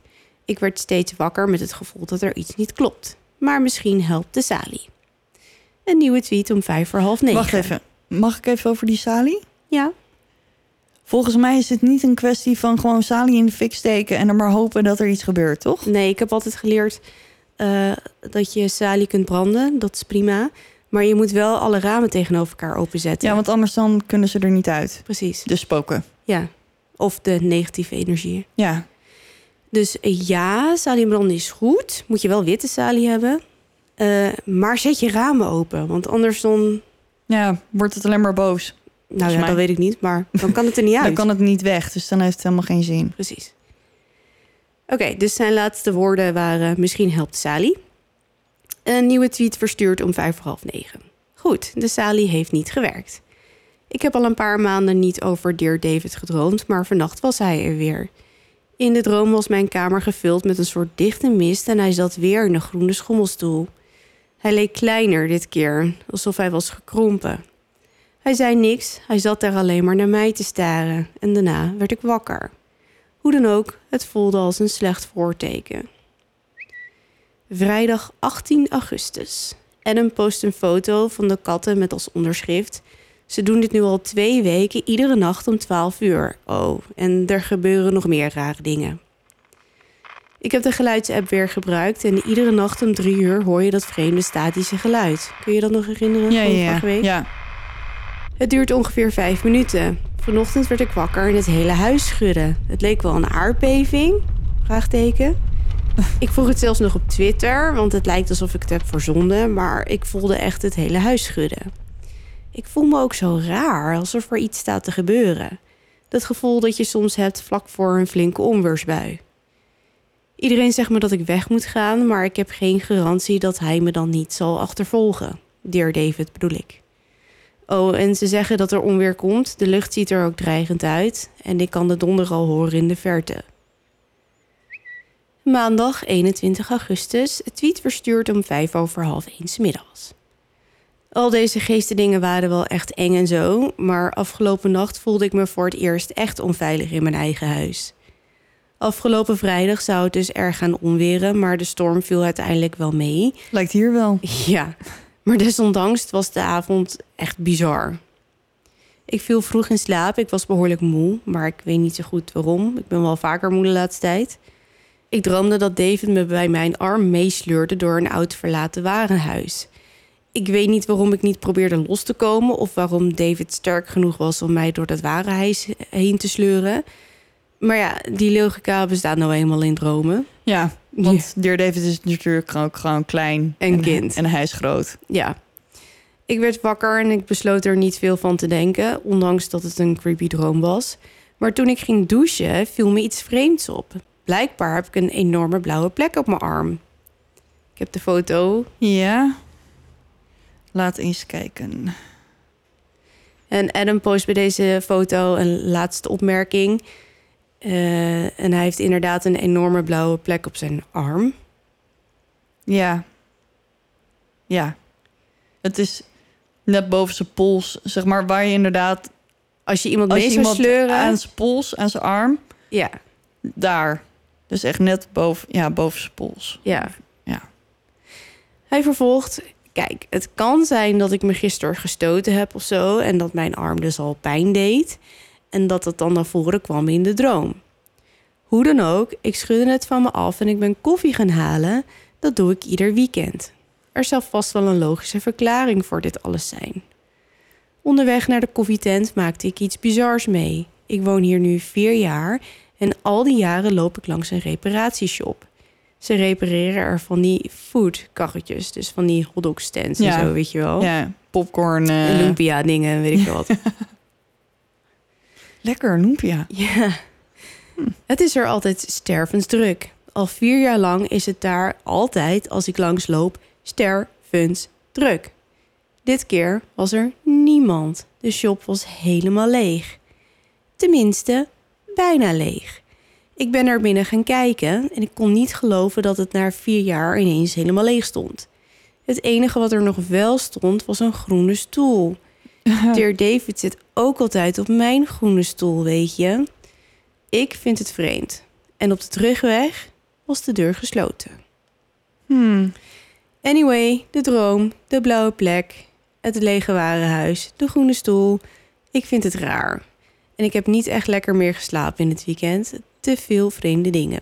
En dat kan ik me heel goed voorstellen. Dat kan ik me ook wel voorstellen. Als je dit zo overkomt en je bent in je eentje en je hebt niet een partner of zo. Ik kan me voorstellen dat je echt in je hoofd gaat denken: wat gebeurt hier? Ja, en ik denk dat ik ook aan mezelf zou gaan twijfelen. Ja. Dat je echt denkt, ben ik nou gek aan het ja, worden? Wat is dit nou? Ligt het nou aan mij? Of... Ja, het is ook niet dat je even tegen je man of je vrouw kan zeggen... hey, zie jij dat ook? ja. Of, dus, ja, of niet. Dus vandaar dat hij het tweet. Ik snap het wel. Ja. Maar ja, ik zou ook een beetje aan mezelf gaan twijfelen. Ja, ik ook. Oké, hij vervolgt. Er zijn een paar ontwikkelingen in mijn appartement. Ik weet het niet, ik vind het eng. Het thread. Zoals je weet zitten mijn katten al weken om middernacht bij de deur, maar ze doen dat nu steeds vroeger. Toen ze van de week daar om tien uur al zaten, raakte ik in de war. Ik was gewend geraakt aan een nieuwe routine. Is de klok verzet? ja. Ze gaan naar de voordeur, zitten daar te miauwen voor ongeveer 10 minuten. En dan gaan ze weer alsof er niks aan de hand is. Maar nu lijkt er wel alsof er iets anders aan de hand is. Ineens krijg ik, nadat de katten gestopt zijn met miauwen, telefoontjes van een onbekend nummer. Adam post hierbij een foto van zijn belgeschiedenis. Je ziet een hele lijst met gemiste oproepen van een onbekend nummer. Ik heb je de foto uh, ja. doorgestuurd. Ja, maar je, ziet... inderdaad woensdag onbekend, onbekend, onbekend, onbekend, onbekend. Ja. Oké, Adam vervolgt. Ik dacht dat het een telecombedrijf was, dus ik nam op om te zeggen dat ze me niet meer moeten bellen. Maar het enige wat ik hoorde was statische ruis.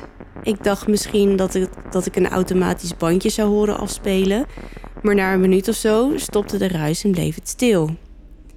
Daarna hoorde ik iemand ademen aan de andere kant van de lijn en mijn hart begon te bonken. Net op het moment dat ik wil ophangen, hoor ik een kinderstem. Hallo. Hallo? Luisteren? Het was geen begroeting en dat maakte me doodsbang. Ik paniekte en ik hing op. Ik wist niet wat ik moest doen. Ik heb alle gordijnen dicht gedaan en alle lichten aan. Daarna ben ik tv gaan kijken tot zonsopgang. Ik was te bang om te gaan slapen. Ik heb het gevoel dat ik helemaal gek word. Er zijn vast hele logische verklaringen, maar na al die weken van vreemde dingen kan ik er gewoon geen touw meer aan vastknopen. Het enige wat ik kan doen is alles documenteren. Ik wil trouwens nog even... Ik, het viel me op dat ik vorige week documenten heb gezegd. Ja, dat Dus hebben dat- wij gehoord. Ja. Ja, dus dat wil ik graag even ehm, corrigeren. Ja, documenteren. Het is niet documenteren. Nee, dat klopt. Maandag 28 augustus een nieuwe tweet verstuurd om 8 voor half 4 in de middag. Ik heb dus de groene schommelstoel uit mijn slaapkamer gehaald. Hij heeft de afgelopen weken op verschillende plekken in de woonkamer gestaan. Ik denk dat ik hem beter weg kan doen, maar ik weet niet of dat effect zal hebben. Over drie weken ga ik naar Japan. Ik blijf maar denken dat alles voorbij zal zijn als ik terugkom, hoe dom dat ook klinkt. David was me even kwijt toen ik verhuisde. Misschien raakte hij mij na drie weken Japan voorgoed kwijt. Hoe dan ook, ik heb een babyfoon gekocht met een camera, zodat ik de katten in de gaten kan houden via de bijbehorende app. De babyfoon loopt de hele dag door een opname en geeft een melding als hij geluid of beweging detecteert. Ik heb hem afgelopen weekend getest. Ik was één nachtje niet thuis. De app gaf de hele avond meldingen en ik zag de katten rondrennen en spelen, gewoon normaal. Om 11 uur kreeg ik weer een melding. Ik checkte de app, maar ik zag geen beweging. Na een tijd keek ik een tweede keer, maar geen beweging. Toen keek ik een derde keer. Adam tweet nu een filmpje. Je ziet zijn woonkamer. In de linkerhoek bij de boekenkast staat de groene schommelstoel. Eerst gebeurt er een tijdje niks, maar dan begint de groene stoel uit zichzelf te schommelen. En de katten, die zijn nergens te zien. Ik ga zie Kim haar gezicht al vertrekken. Ik ga hem even kijken. Wacht even. Adams onderschrift bij het filmpje is... Ik weet dat het niet de wind is. Alle ramen zitten dicht, want ik heb een airco. Ja, je ziet gewoon die stoel Schommelen. schommelen. Als Er een schommelstoel. geen gordijn die wapperen, geen kussens, niks. Nee, Die stoel die schommelt gewoon. ja. Ja, gewoon... Er is verder niks te zien. Ja, meer kan ik er ook niet van maken. Nee, Maar die katten die zijn in ieder geval niet in de buurt. nee. Maar je ziet ook niks. Ik verwacht echt een soort van jumpscare... dat er ineens zo... Boe, Ja, zo iemand in dat eh, filmpje naar voren maar ik duikt zit of me zo. één keer... Wacht, ik ga nog een keer kijken. Ja, ik dacht misschien nog... Misschien is er net een kat van afgesprongen. Want die geeft hem natuurlijk ook een zetje Mhm. als dat gebeurt. Maar volgens mij gaat hij vanuit stilstand. Maar ik kan het niet zo Nou, goed ik zien. heb jou het filmpje doorgestuurd zodat je kan kijken, zodat we er nu over kunnen hebben. Alleen ik heb jouw filmpje ingekort, zodat je Oh. direct naar het schommelen zit. Oh. Maar ik garandeer je, de 10 seconden daarvoor zit er geen kat in. Nee, oké. Hij staat stil en ineens begint hij. Te wiebelen. Nee, oké. want zoals ik het nu zie, lijkt het inderdaad ik, alsof dat- er misschien net iets bewogen is. Oké, Adam vervolgt. Ik werd er bloednerveus van, maar er was niks wat ik eraan kon doen. Dus ik heb mijn telefoon weggelegd. Een half uur later kreeg ik weer een melding. Adam post nu weer een filmpje. Je ziet dezelfde setting, maar dit keer beweegt niet de schommelstoel. Er valt wat van de boekenkast. Adam schrijft erbij... Ja, ik weet dat het raar is. Het is de schild van een schildpad. Mijn ouders kochten het in Montana bij een Indiaanse hendels, hendelspost. Een Handelspost? een handelspost. Handelspost bedoel ik natuurlijk. handelspost. Alsof dat de, de, de Amerikaanse vertaling is. Maar dat is het ook niet, want het is een trading post. Maar, Maar je- goed, we je snappen wat... wat je moet me eh, maar vergeven. I goed. forgave you. Yes. Thank you. Nou ja, sinds ik thuis ben heb ik de stoel in de gang gezet... en ik durf de camera niet meer aan te zetten. En ik hoop dat er niks meer gebeurt. De volgende tweet is verstuurd om eh, tien voor half drie s'nachts op 6 september. Het is weer gebeurd. Ik heb de babyfoon aangehad en was door de feed aan het scrollen van de afgelopen weekend... en ik zag wat raars. Op zaterdagnacht, ik lag te slapen, waren de katten in de woonkamer... en er leek niet zoveel aan de hand... Maar ineens lijkt Maxwell, een van mijn katten, ergens enorm van te schrikken. Het is geen vlieg of zo, want die eet hij op. Maar goed, de volgende nacht heb ik nog meer rare dingen opgenomen. Vooral Maxwell die dit doet. Je ziet Maxwell de kat dus op zijn achterpootjes op de bank zitten, starend naar iets wat de kijker niet kan zien. Ook lijkt de kat bang, zijn oogjes zijn wijd opengesperd. Ineens sprint de kat weg alsof hem iets vreselijk heeft laten schrikken. Op 16 september tweet Adam het volgende. Ik heb ook veel meer nachtmerries de laatste tijd. Ik weet niet of het komt omdat ik gestrest ben. Vanmiddag had ik zo'n rare droom. Ik lag in mijn bed en draaide me op mijn andere zij. En naast mij lag er ineens een onthoofd hoofd met de bloedige ruggengraat er nog aan vast. Oh, Het staarde me aan, leek nog in leven en het had een gruwelijke grijns op zijn gezicht. Ik gilde en riep: Wat is er gebeurd? Het hoofd grijnsde nog breder en zei: Het voelt echt goed. wat? En daarna werd ik wakker en het was al donker en erg stil in huis. Dat voelt echt goed. Wat? Geen idee. Ik heb ook andere rare dromen. Donkere figuren staren naar me, ik weet het niet. Dingen die in het echte leven echt helemaal nergens op slaan. Ik ben maar een stukje gaan lopen. Ik wilde een late night snack gaan halen, een paar blokken verderop. Ik kwam dus weer langs het warenhuis. Het is een paar weken geleden dichtgetimmerd. Ik haastte me er langs. Ik krijg er de kriebels van de laatste tijd. En bij de winkel heb ik Doritos gekocht en een Zeltzer. Dat is een flesje water. Dat kennen wij niet, dat merk. Nee. En daarna ben ik weer gaan lopen.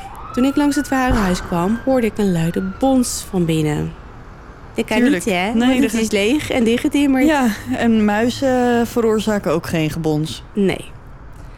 Ik bevroor ter plekke en er klonk verder geen ander geluid. Ik had waarschijnlijk beter door kunnen lopen, maar ik werd toch nieuwsgierig. Hier kan ik dus niet bij, hè? Ja, maar je wilt toch weten wat het dan is? Nee. Nee, man, ik was weg geweest. Doei. Ja. Ja, Ja, ik zou ook nieuwsgierig zijn. hallo, het is half drie s'nachts, hè? Of half vier, sorry. Ja. Ja. Overdag, oké, fijn. Dan, dan kan ik nog wel ergens een beetje lef vandaan halen. Maar s'nachts? Nou, niet. No Hmm. way, José. Oké, goed, mijn mening. Hij gaat het dus wel doen.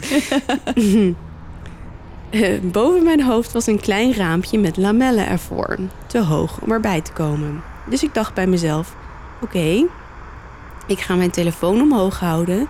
Neem één foto door het raam. En daarna ga ik rennen voor mijn leven. Dat is wel een slim plan. Ik zorgde ervoor dat mijn flitser aan was, bracht mijn camera in positie en maakte een foto. Ik heb niet naar de foto gekeken. Ik ben de hele weg naar huis gerend. Ik heb echt nerveus mijn Doritos zitten eten. En toen ik uiteindelijk durfde te kijken, zag ik dit. Ik heb jou ook de foto Ja. gestuurd. Ik ga er eens even naar kijken.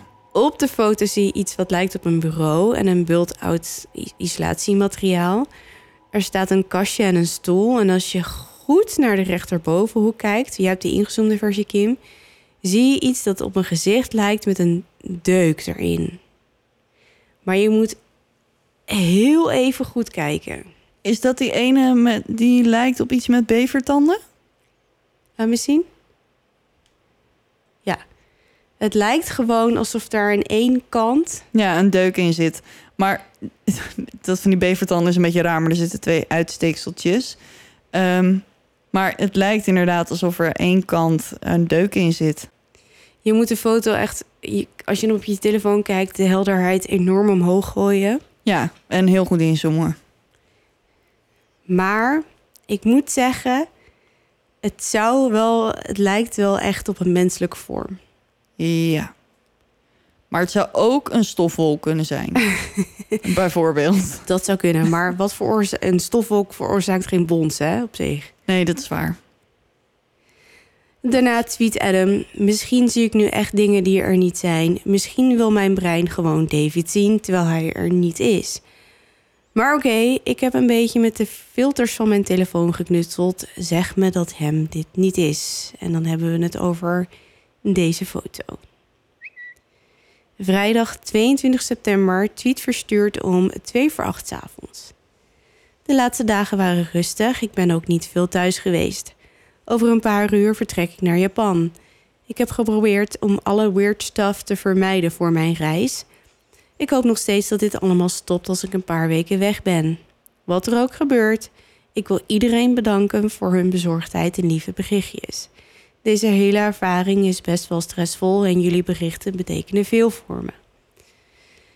Het geeft me het gevoel dat ik niet in mijn eentje dit alles meemaak. Tot over een paar weken. Dinsdag 3 oktober. Tweet verstuurd om 7 minuten over half zes in de avond. ja. ja, we zitten met AM en. Dan moet ik Ja. even omrekenen. Ja, ja, ja.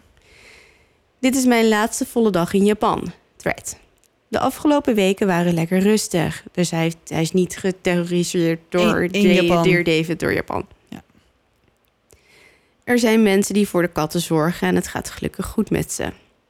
Vanochtend ben ik een stuk gaan wandelen in Sapporo, denk ik. Ik, tenminste, dat denk ik dat, je- dat je het zo Dat zo uitspreekt. uitspreekt. Hij weet waar die is, dat, Ja. om verwarring te voorkomen. Ik plan nooit echt wat op mijn vakanties. Ik hou ervan om te dwalen en wel te zien waar ik uitkom.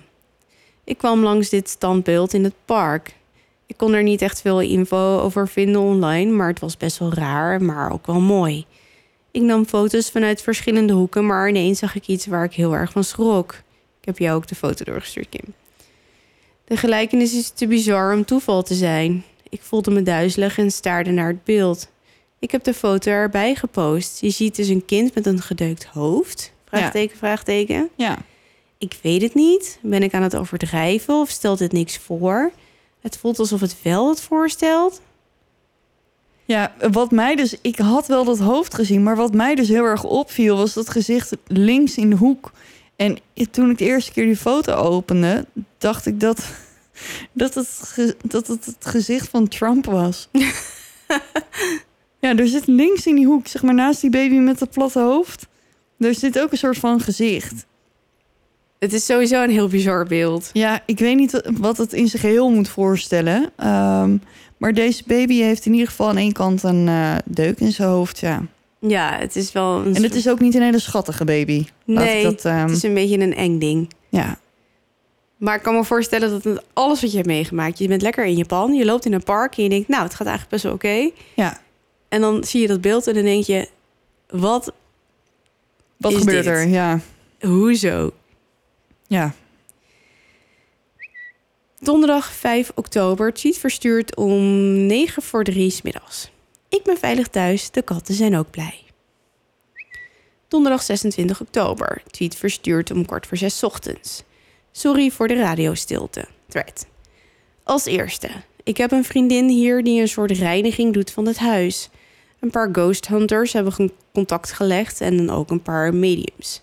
Ik heb ze allemaal geweigerd, want ik wil geen vreemden in huis. Dan denk ik, ja. Ja, Ja, of je wilde vanaf of je wilde niet Ja. vanaf. nou dat, precies dat. En natuurlijk moet je dan wel een beetje selectief zijn... en wie je dan in, Ja. binnenlaat. Maar doe dan eventjes onderzoek... en kies dan iemand uit die er een soort van betrouwbaar uh, dat zou ik zeggen. Nou, dat doet hij dus niet. Dus ik heb een vriendin gevraagd. Mhm. Het lijkt te werken, het is nu een week rustig. De katten zitten niet meer bij de voordeur en ik heb geen dromen meer. Ik dacht dus dat het voorbij was. Maar dat is het niet. Te vroeg gejuicht. Ja. Maandag 6 november, tweet verstuurd om 8 over half vier 's nachts. Smiddags? S'nachts. Lang verhaal, maar blijf hangen. Ik heb weer over hem gedroomd en het was bijna dezelfde droom als eerst. Mijn god, wat zijn deze dromen angstaanjagend. In mijn droom zat hij in een stoel, een andere dit keer. Hij zat daar naar me te staren. Ik voelde me verlamd en kon niet bewegen. Met heel veel inspanning lukte het me om mijn arm te bewegen. Ik kon mijn telefoon pakken. David staarde naar mij en ik wist wat hij ging doen. Langzaam gleed hij van de stoel af en begon op me af te schuifelen. Oh. Ik was doodsbang, maar ik dacht, als hij me dan toch gaat vermoorden, misschien kan ik het dan documenteren. En het lukte me om foto's te maken. David komt steeds dichterbij en ik ben in absolute doodsangst. David mompelde wat, maar ik kon hem niet verstaan. Hij boog naar voren tot zijn gezicht bijna bij mij was. Ik staarde naar hem en tot mijn afgrijzen begon hij op mijn bed te klimmen. Nog steeds mompelend en hij bleef strak naar mij kijken. Ik probeerde bij hem vandaan te komen, hij bereikte me bijna. En toen werd ik schreeuwend wakker. Oh. Ja, ik heb dus nooit nachtmerries. Dus ik kan me gewoon niet voorstellen hoe, hoe erg dit moet zijn. Nou, ik kan me voorstellen dat het Ja. absoluut freaking terrifying is. Ja, dat, Dat, denk ik iets op je afkomt en je kan niet bewegen. Dat is, je, dat is gewoon letterlijk je ergste nachtmerrie. Ja, Een paar dagen later vindt Adam foto's op zijn telefoon van de nacht waarop hij de vreselijke nachtmerrie had. De foto's lijken zwart, maar als Adam de helderheid van zijn telefoon omhoog gooit, zie je heel erg duidelijk het silhouet van een klein jongetje. ja, ik zit er naar te kijken en jij zegt klein jongetje. Maar volgens mij is dit echt een demon vanuit de hel. Het is eng, hè? Ja, Voor het eerst is het dus Adam gelukt om David vast te leggen op een foto. ik moet wel zeggen, zijn hoofd lijkt hier een beetje op een octopus. nou, zeg maar, ik krijg zonder echt... dat, dat bovenste gedeelte van zo'n squid. Oh, met zo'n... met zo'n Met zo'n punthoed, zeg maar. ja, zo'n slurpie. Ja, ik weet niet hoe ik het moet noemen. Ja, maar dan dus dat deel zonder tentakels. Oké, ik zal even omschrijven wat je ziet. Je ziet dus duidelijk een gezicht, een mens, eh, een jochie met een gedeukt hoofd. En je ziet het duidelijk. Ja. Het valt niet meer te ontkennen. Nee. Voor Adam wordt het nu steeds moeilijker om zijn dromen en de realiteit uit elkaar te houden. Het wordt nog erger als Adam steeds slechter gaat slapen. Hij raakt steeds meer uitgeput. Zijn angst om weer over Dear David te dromen is dan ook erg groot. Vrijdag 17 november, tweet verstuurd om drie voor half vijf s'nachts. Voor iedereen die het vraagt, ja, ik leef nog. Ik ben bezig met wat onderzoeken, maar ik ben nog niet erg ver. Ik post liever weer wat als ik iets substantieels heb. Oké, de thread die daarna volgt is best wel lang, dus ik ga hem een stukje samenvatten, want anders dan zitten we hier morgenochtend nog. Ja. De weken erna komt Adam erachter dat hij boven zijn appartement een loze ruimte heeft. Mhm. Er zit een luik in de gang die toegang geeft tot deze ruimte. Na een aantal keer flink opgeschrokken te zijn door enorme dreunen boven zijn hoofd, laat Adam de huisbaas komen. Deze kijkt in het luik en vindt daar een kinderschoen en een knikker. Oh ja. Adam probeert onderzoek te doen naar zijn woning, wie er voor hem in het appartement heeft gewoond, maar die pogingen zijn allemaal vrij vruchteloos. Ook kan hij niks vinden over overleden kinderen in het appartement of in zijn directe omgeving. Hij schiet dus voor geen meter op. Dus ehm, ja, als het erom gaat om erachter te komen wie Dear David nou is, dan Ja, dat Zit heeft, hij volledig vast? Niet. Ja. Adam hoopt dat het vinden van de schoen en de knikker ervoor zullen zorgen dat het nu rustig zal blijven. Maar ook dat is valse hoop. Steeds vaker wordt Adam wakker om middernacht met een onbestemd gevoel, totdat hij weer droomt over Dear David. Wanneer houdt dit op? Ja, dinsdag 12 december, tweet verstuurd om 7 over 4 s'nachts. Sorry voor de radiostilte. Het gaat niet echt goed met me. Ik slaap heel slecht en ik voel me de hele dag moe. Ik heb ook hele rare dromen, maar ze blijven vaag en moeilijk te omschrijven. Ook voel ik me vaak plots duizelig. Ik heb mijn oren laten nakijken, maar die zijn prima. Ik had heel erg gehoopt dat het vinden van de schoen en de knikker alles tot rust zou laten komen, maar dat is dus niet zo. Vorige week is er weer iets gebeurd. Woensdagnacht werd ik wakker en ik voelde me heel vreemd. Alsof iemand naar me keek. Ik deed het licht aan, maar er was niemand. Maar ik voelde me nog steeds super slecht. Alles voelde verkeerd. Een beetje zoals je griep krijgt en je wordt wakker s'nachts en je voelt je verschrikkelijk. Ik voel nu het steeds vaker als Dear David in de buurt is. Sommige mensen zeggen dat hij gewoon hulp nodig heeft, maar dat denk ik niet. Iedere keer als hij er is, voelt het kwaadaardig. En dat is wat ik voelde. Iets kwaadaardigs.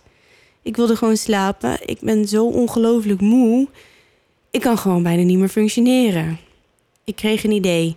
Ik wilde de camera uit- de woonkamer pakken en in mijn slaapkamer zetten, maar de kabel is te kort. Ik heb een app gedownload die iedere 60 seconden een foto maakt. Ik heb hem op de boekenkast gezet en ik ben gaan slapen. Een paar uur later werd ik weer wakker met dat verschrikkelijke gevoel. Ik ben uit bed gesprongen en ik heb mijn telefoon gepakt. Er waren zo'n 350 foto's. Zo. Op de meeste zie je mij slapend in een lege kamer. Maar plotseling zie je hem staan op een stoel, starend naar mij. Op de volgende foto staat hij ineens naast mijn bed. Op dit moment begint mijn hart als een bezetene te kloppen. Ik wil de andere foto's eigenlijk niet eens zien. Ik swipe toch naar de volgende foto en mijn hart zakt in mijn schoenen. Hij staat op het bed, centimeters van me af, naar mij starend. De volgende foto is nog erger. Hij staart recht in de camera. Mijn hart bonst als een bezetene en klapt bijna uit mijn borstkas. En daarna is hij verdwenen. Tot de allerlaatste foto. Je ziet een pluk haar en een misvormd oor. Hij staat voor de camera. Oh mijn god. Ja, ik zit te kijken, maar dit is echt... Je ziet gewoon echt een kind. Het is eng, hè? Ja, het is echt heel eng. Hij staat ook gewoon... Ja, Hij staat er gewoon te kijken. ja en je ziet, je ziet Adam daar zo liggen in zijn bed. Ja, ik krijg hier dus echt kipvel van. Ja. Huh. Huh. Ja, ik wou dat ik er kippenvel van kreeg. Helaas. Dan koelen we nog een beetje af. Ja. Nou, Adam besluit dat het mooi geweest is en vertrekt voor een aantal weken naar Montana om daar bij familie te verblijven. Want het is Er wordt allemaal te veel. Thanksgiving en eh, kerst komt eraan. En nou ja, blijkbaar wonen zijn ouders daar. Eh, maar die wonen in een afgelegen huis midden in de natuur. Hij hoopt dat Dear David hem dan misschien weer kwijt is en met rust te laten.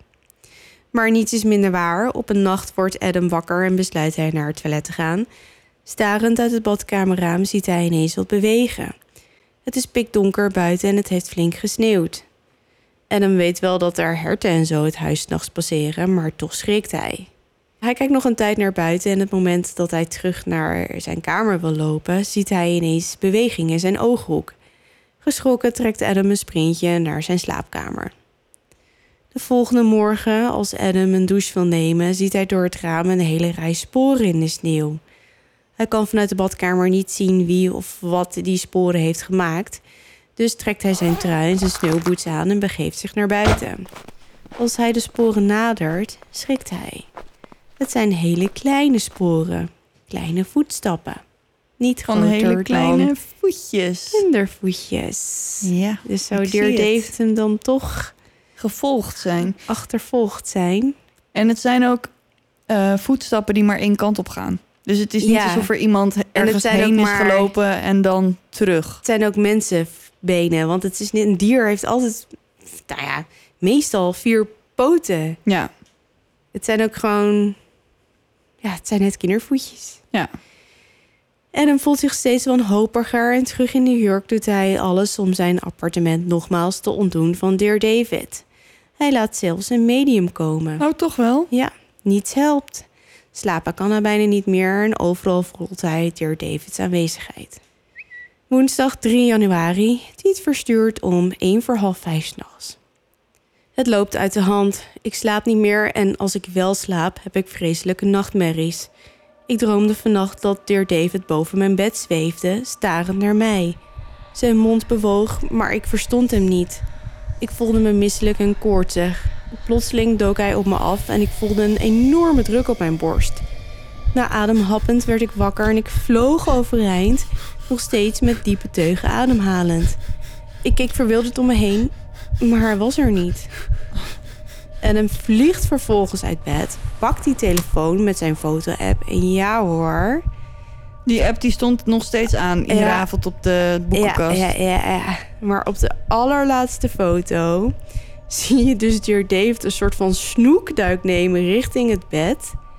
En de radeloosheid spat van Adams volgende tweets af. En zijn volgers suggereren nu zelfs dat hij beter een priester kan bellen. Nou, geef ze geen ongelijk. Nee. In de weken die volgen tweet Adam dat hij last heeft van extreme duizelingen. Dat, het niet, dat hij niet goed meer kan horen. En dat hij zich opgejaagd voelt. Er gebeurt zelfs iets behoorlijk vreemds met een foto die hij post van een vriendin en hemzelf.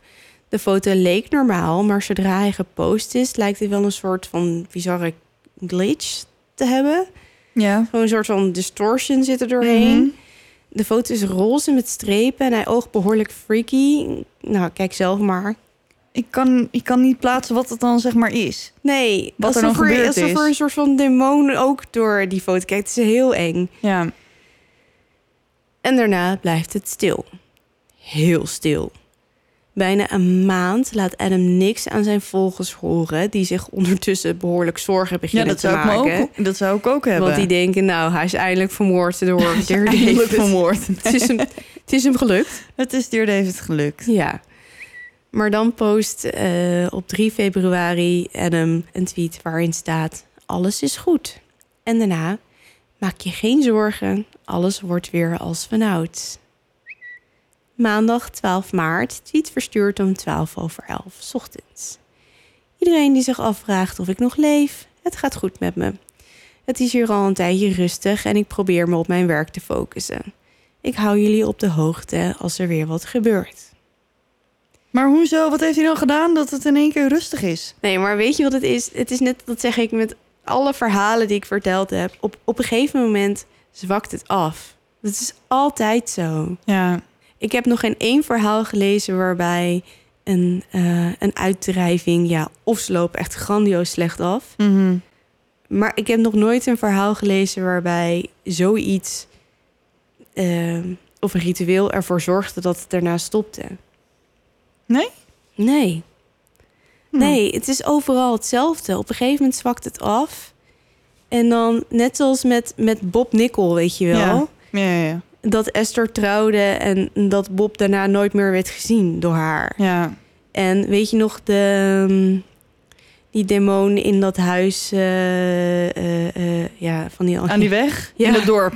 Ja. ja, maar dat stopte ook ineens. Ja. Waar die, waar die gekke dokter had gewoond, die al die Mhm. abortussen pleegde, weet je wel. Ja. Ja, ik weet het niet. Ik, ik vind dat op zich niet het verhaal minder geloofwaardig maken. Want ik heb al zoveel eh, ja, cases gehad waarbij het gewoon inderdaad afzwakte Ja. en dan stopte. ja. Maar eens. goed, dat is dus ehm 2018 geweest. En we wachten nog steeds Op het vervolg? op het vervolg. En daarna heeft hij ook nooit meer iets getweet? Of... Nou, niet over Dear David, maar ik, ik heb een nieuwtje. Vers Oh. van de pers. Oh, oh. Eh, Adam die met zijn eh, ik wil geen ghost hunters in mijn huis en weet ik wat allemaal. Aha. Die heeft zijn verhaal verkocht aan een filmstudio. Oh. Dus we krijgen een Dear David film. En die Hmm. zou dit jaar uitkomen. Maar ik ben bang dat ze door de crisis eh, ja, vertraging hebben vertraging opgelopen. hebben opgelopen.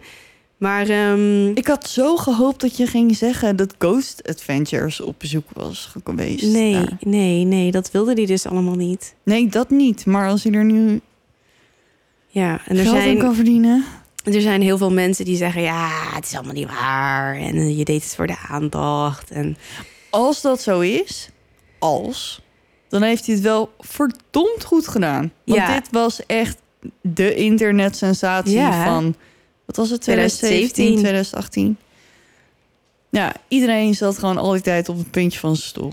Ja, en zijn eigen eh, tegenspraak daartegen is... ja, als het nep geweest zou zijn... dan had ik veel meer details verzonnen. Hmm. Dan had ik veel vaker gepost. En dan had ik mezelf waarschijnlijk gewoon een keertje klem geluld. Omdat, ik, ja, omdat je dan dingen gaat verzinnen. En dan moet je wel goed nadenken of het nog allemaal klopt en zo. Ik denk dat hij gewoon iets heel engs heeft meegemaakt. Eh, en dat dit zijn manier was om het te delen met de wereld. Ja, het was wel spannend in ieder geval. Ja, Dear David. Met zijn gat in zijn hoofd. ja. Deuk. Dus, mocht je ooit over Dear Da- David dromen... stel hem niet die derde vraag. Nee, je houdt gewoon bij twee. Ja, precies. En, vraag dan gelijk even of hij dus Adam eh, heeft eh, bespookt. Ja. dat zou dus een goede vraag zijn. Ja. ja, ja, ja, zeker. Meer hoeven we niet te weten. Nee, ik ben wel benieuwd naar de film. Ik ben ook benieuwd hoe ze dit gaan oplossen. Ja, ik Eh. weet ook al dat ik, nog, dat ik nooit een groene st- s- stommelstoel, schommelstoel eh, zal kopen. Eh, nee, dit is een beetje zo'n IKEA-ding, weet je wel. Ja. Nou, jongens, ehm, ik denk dat we het hierbij moeten laten voor vandaag. ja, ik ga even buiten ventileren, denk ik. Ik Ja. hoop dat het inmiddels... eh, de is, beloofde eh, onweer is niet gekomen. nee. Natuurlijk niet. ja. En ik denk dat Emily eh, de enige regeldruppels heeft opgevangen die er geweest zijn. Ja, En het is inmiddels bijna half twaalf. Dus ik hoop dat het buiten een beetje ehm, afgekoeld is. ja nu. we gaan even een frisse neus Dus we halen. gaan even frisse neus halen. Oké, jongens, bedankt voor het luisteren. Tot Ja. volgende keer. Vergeet dus niet dat we ons nieuwe e-mailadres hebben voor Ja. eh, de verhalen. Mijn verhaal, duizendepodcast.nl. See you. En verder weet je ons inmiddels wel te vinden. Ja. Dus je kan gewoon overal waar je wil eh, een berichtje achterlaten. Dat was het. Ja. Hij zit er weer op. En onthoud, Blijf in het licht. want, je, weet nooit wat er in het duister op je wacht.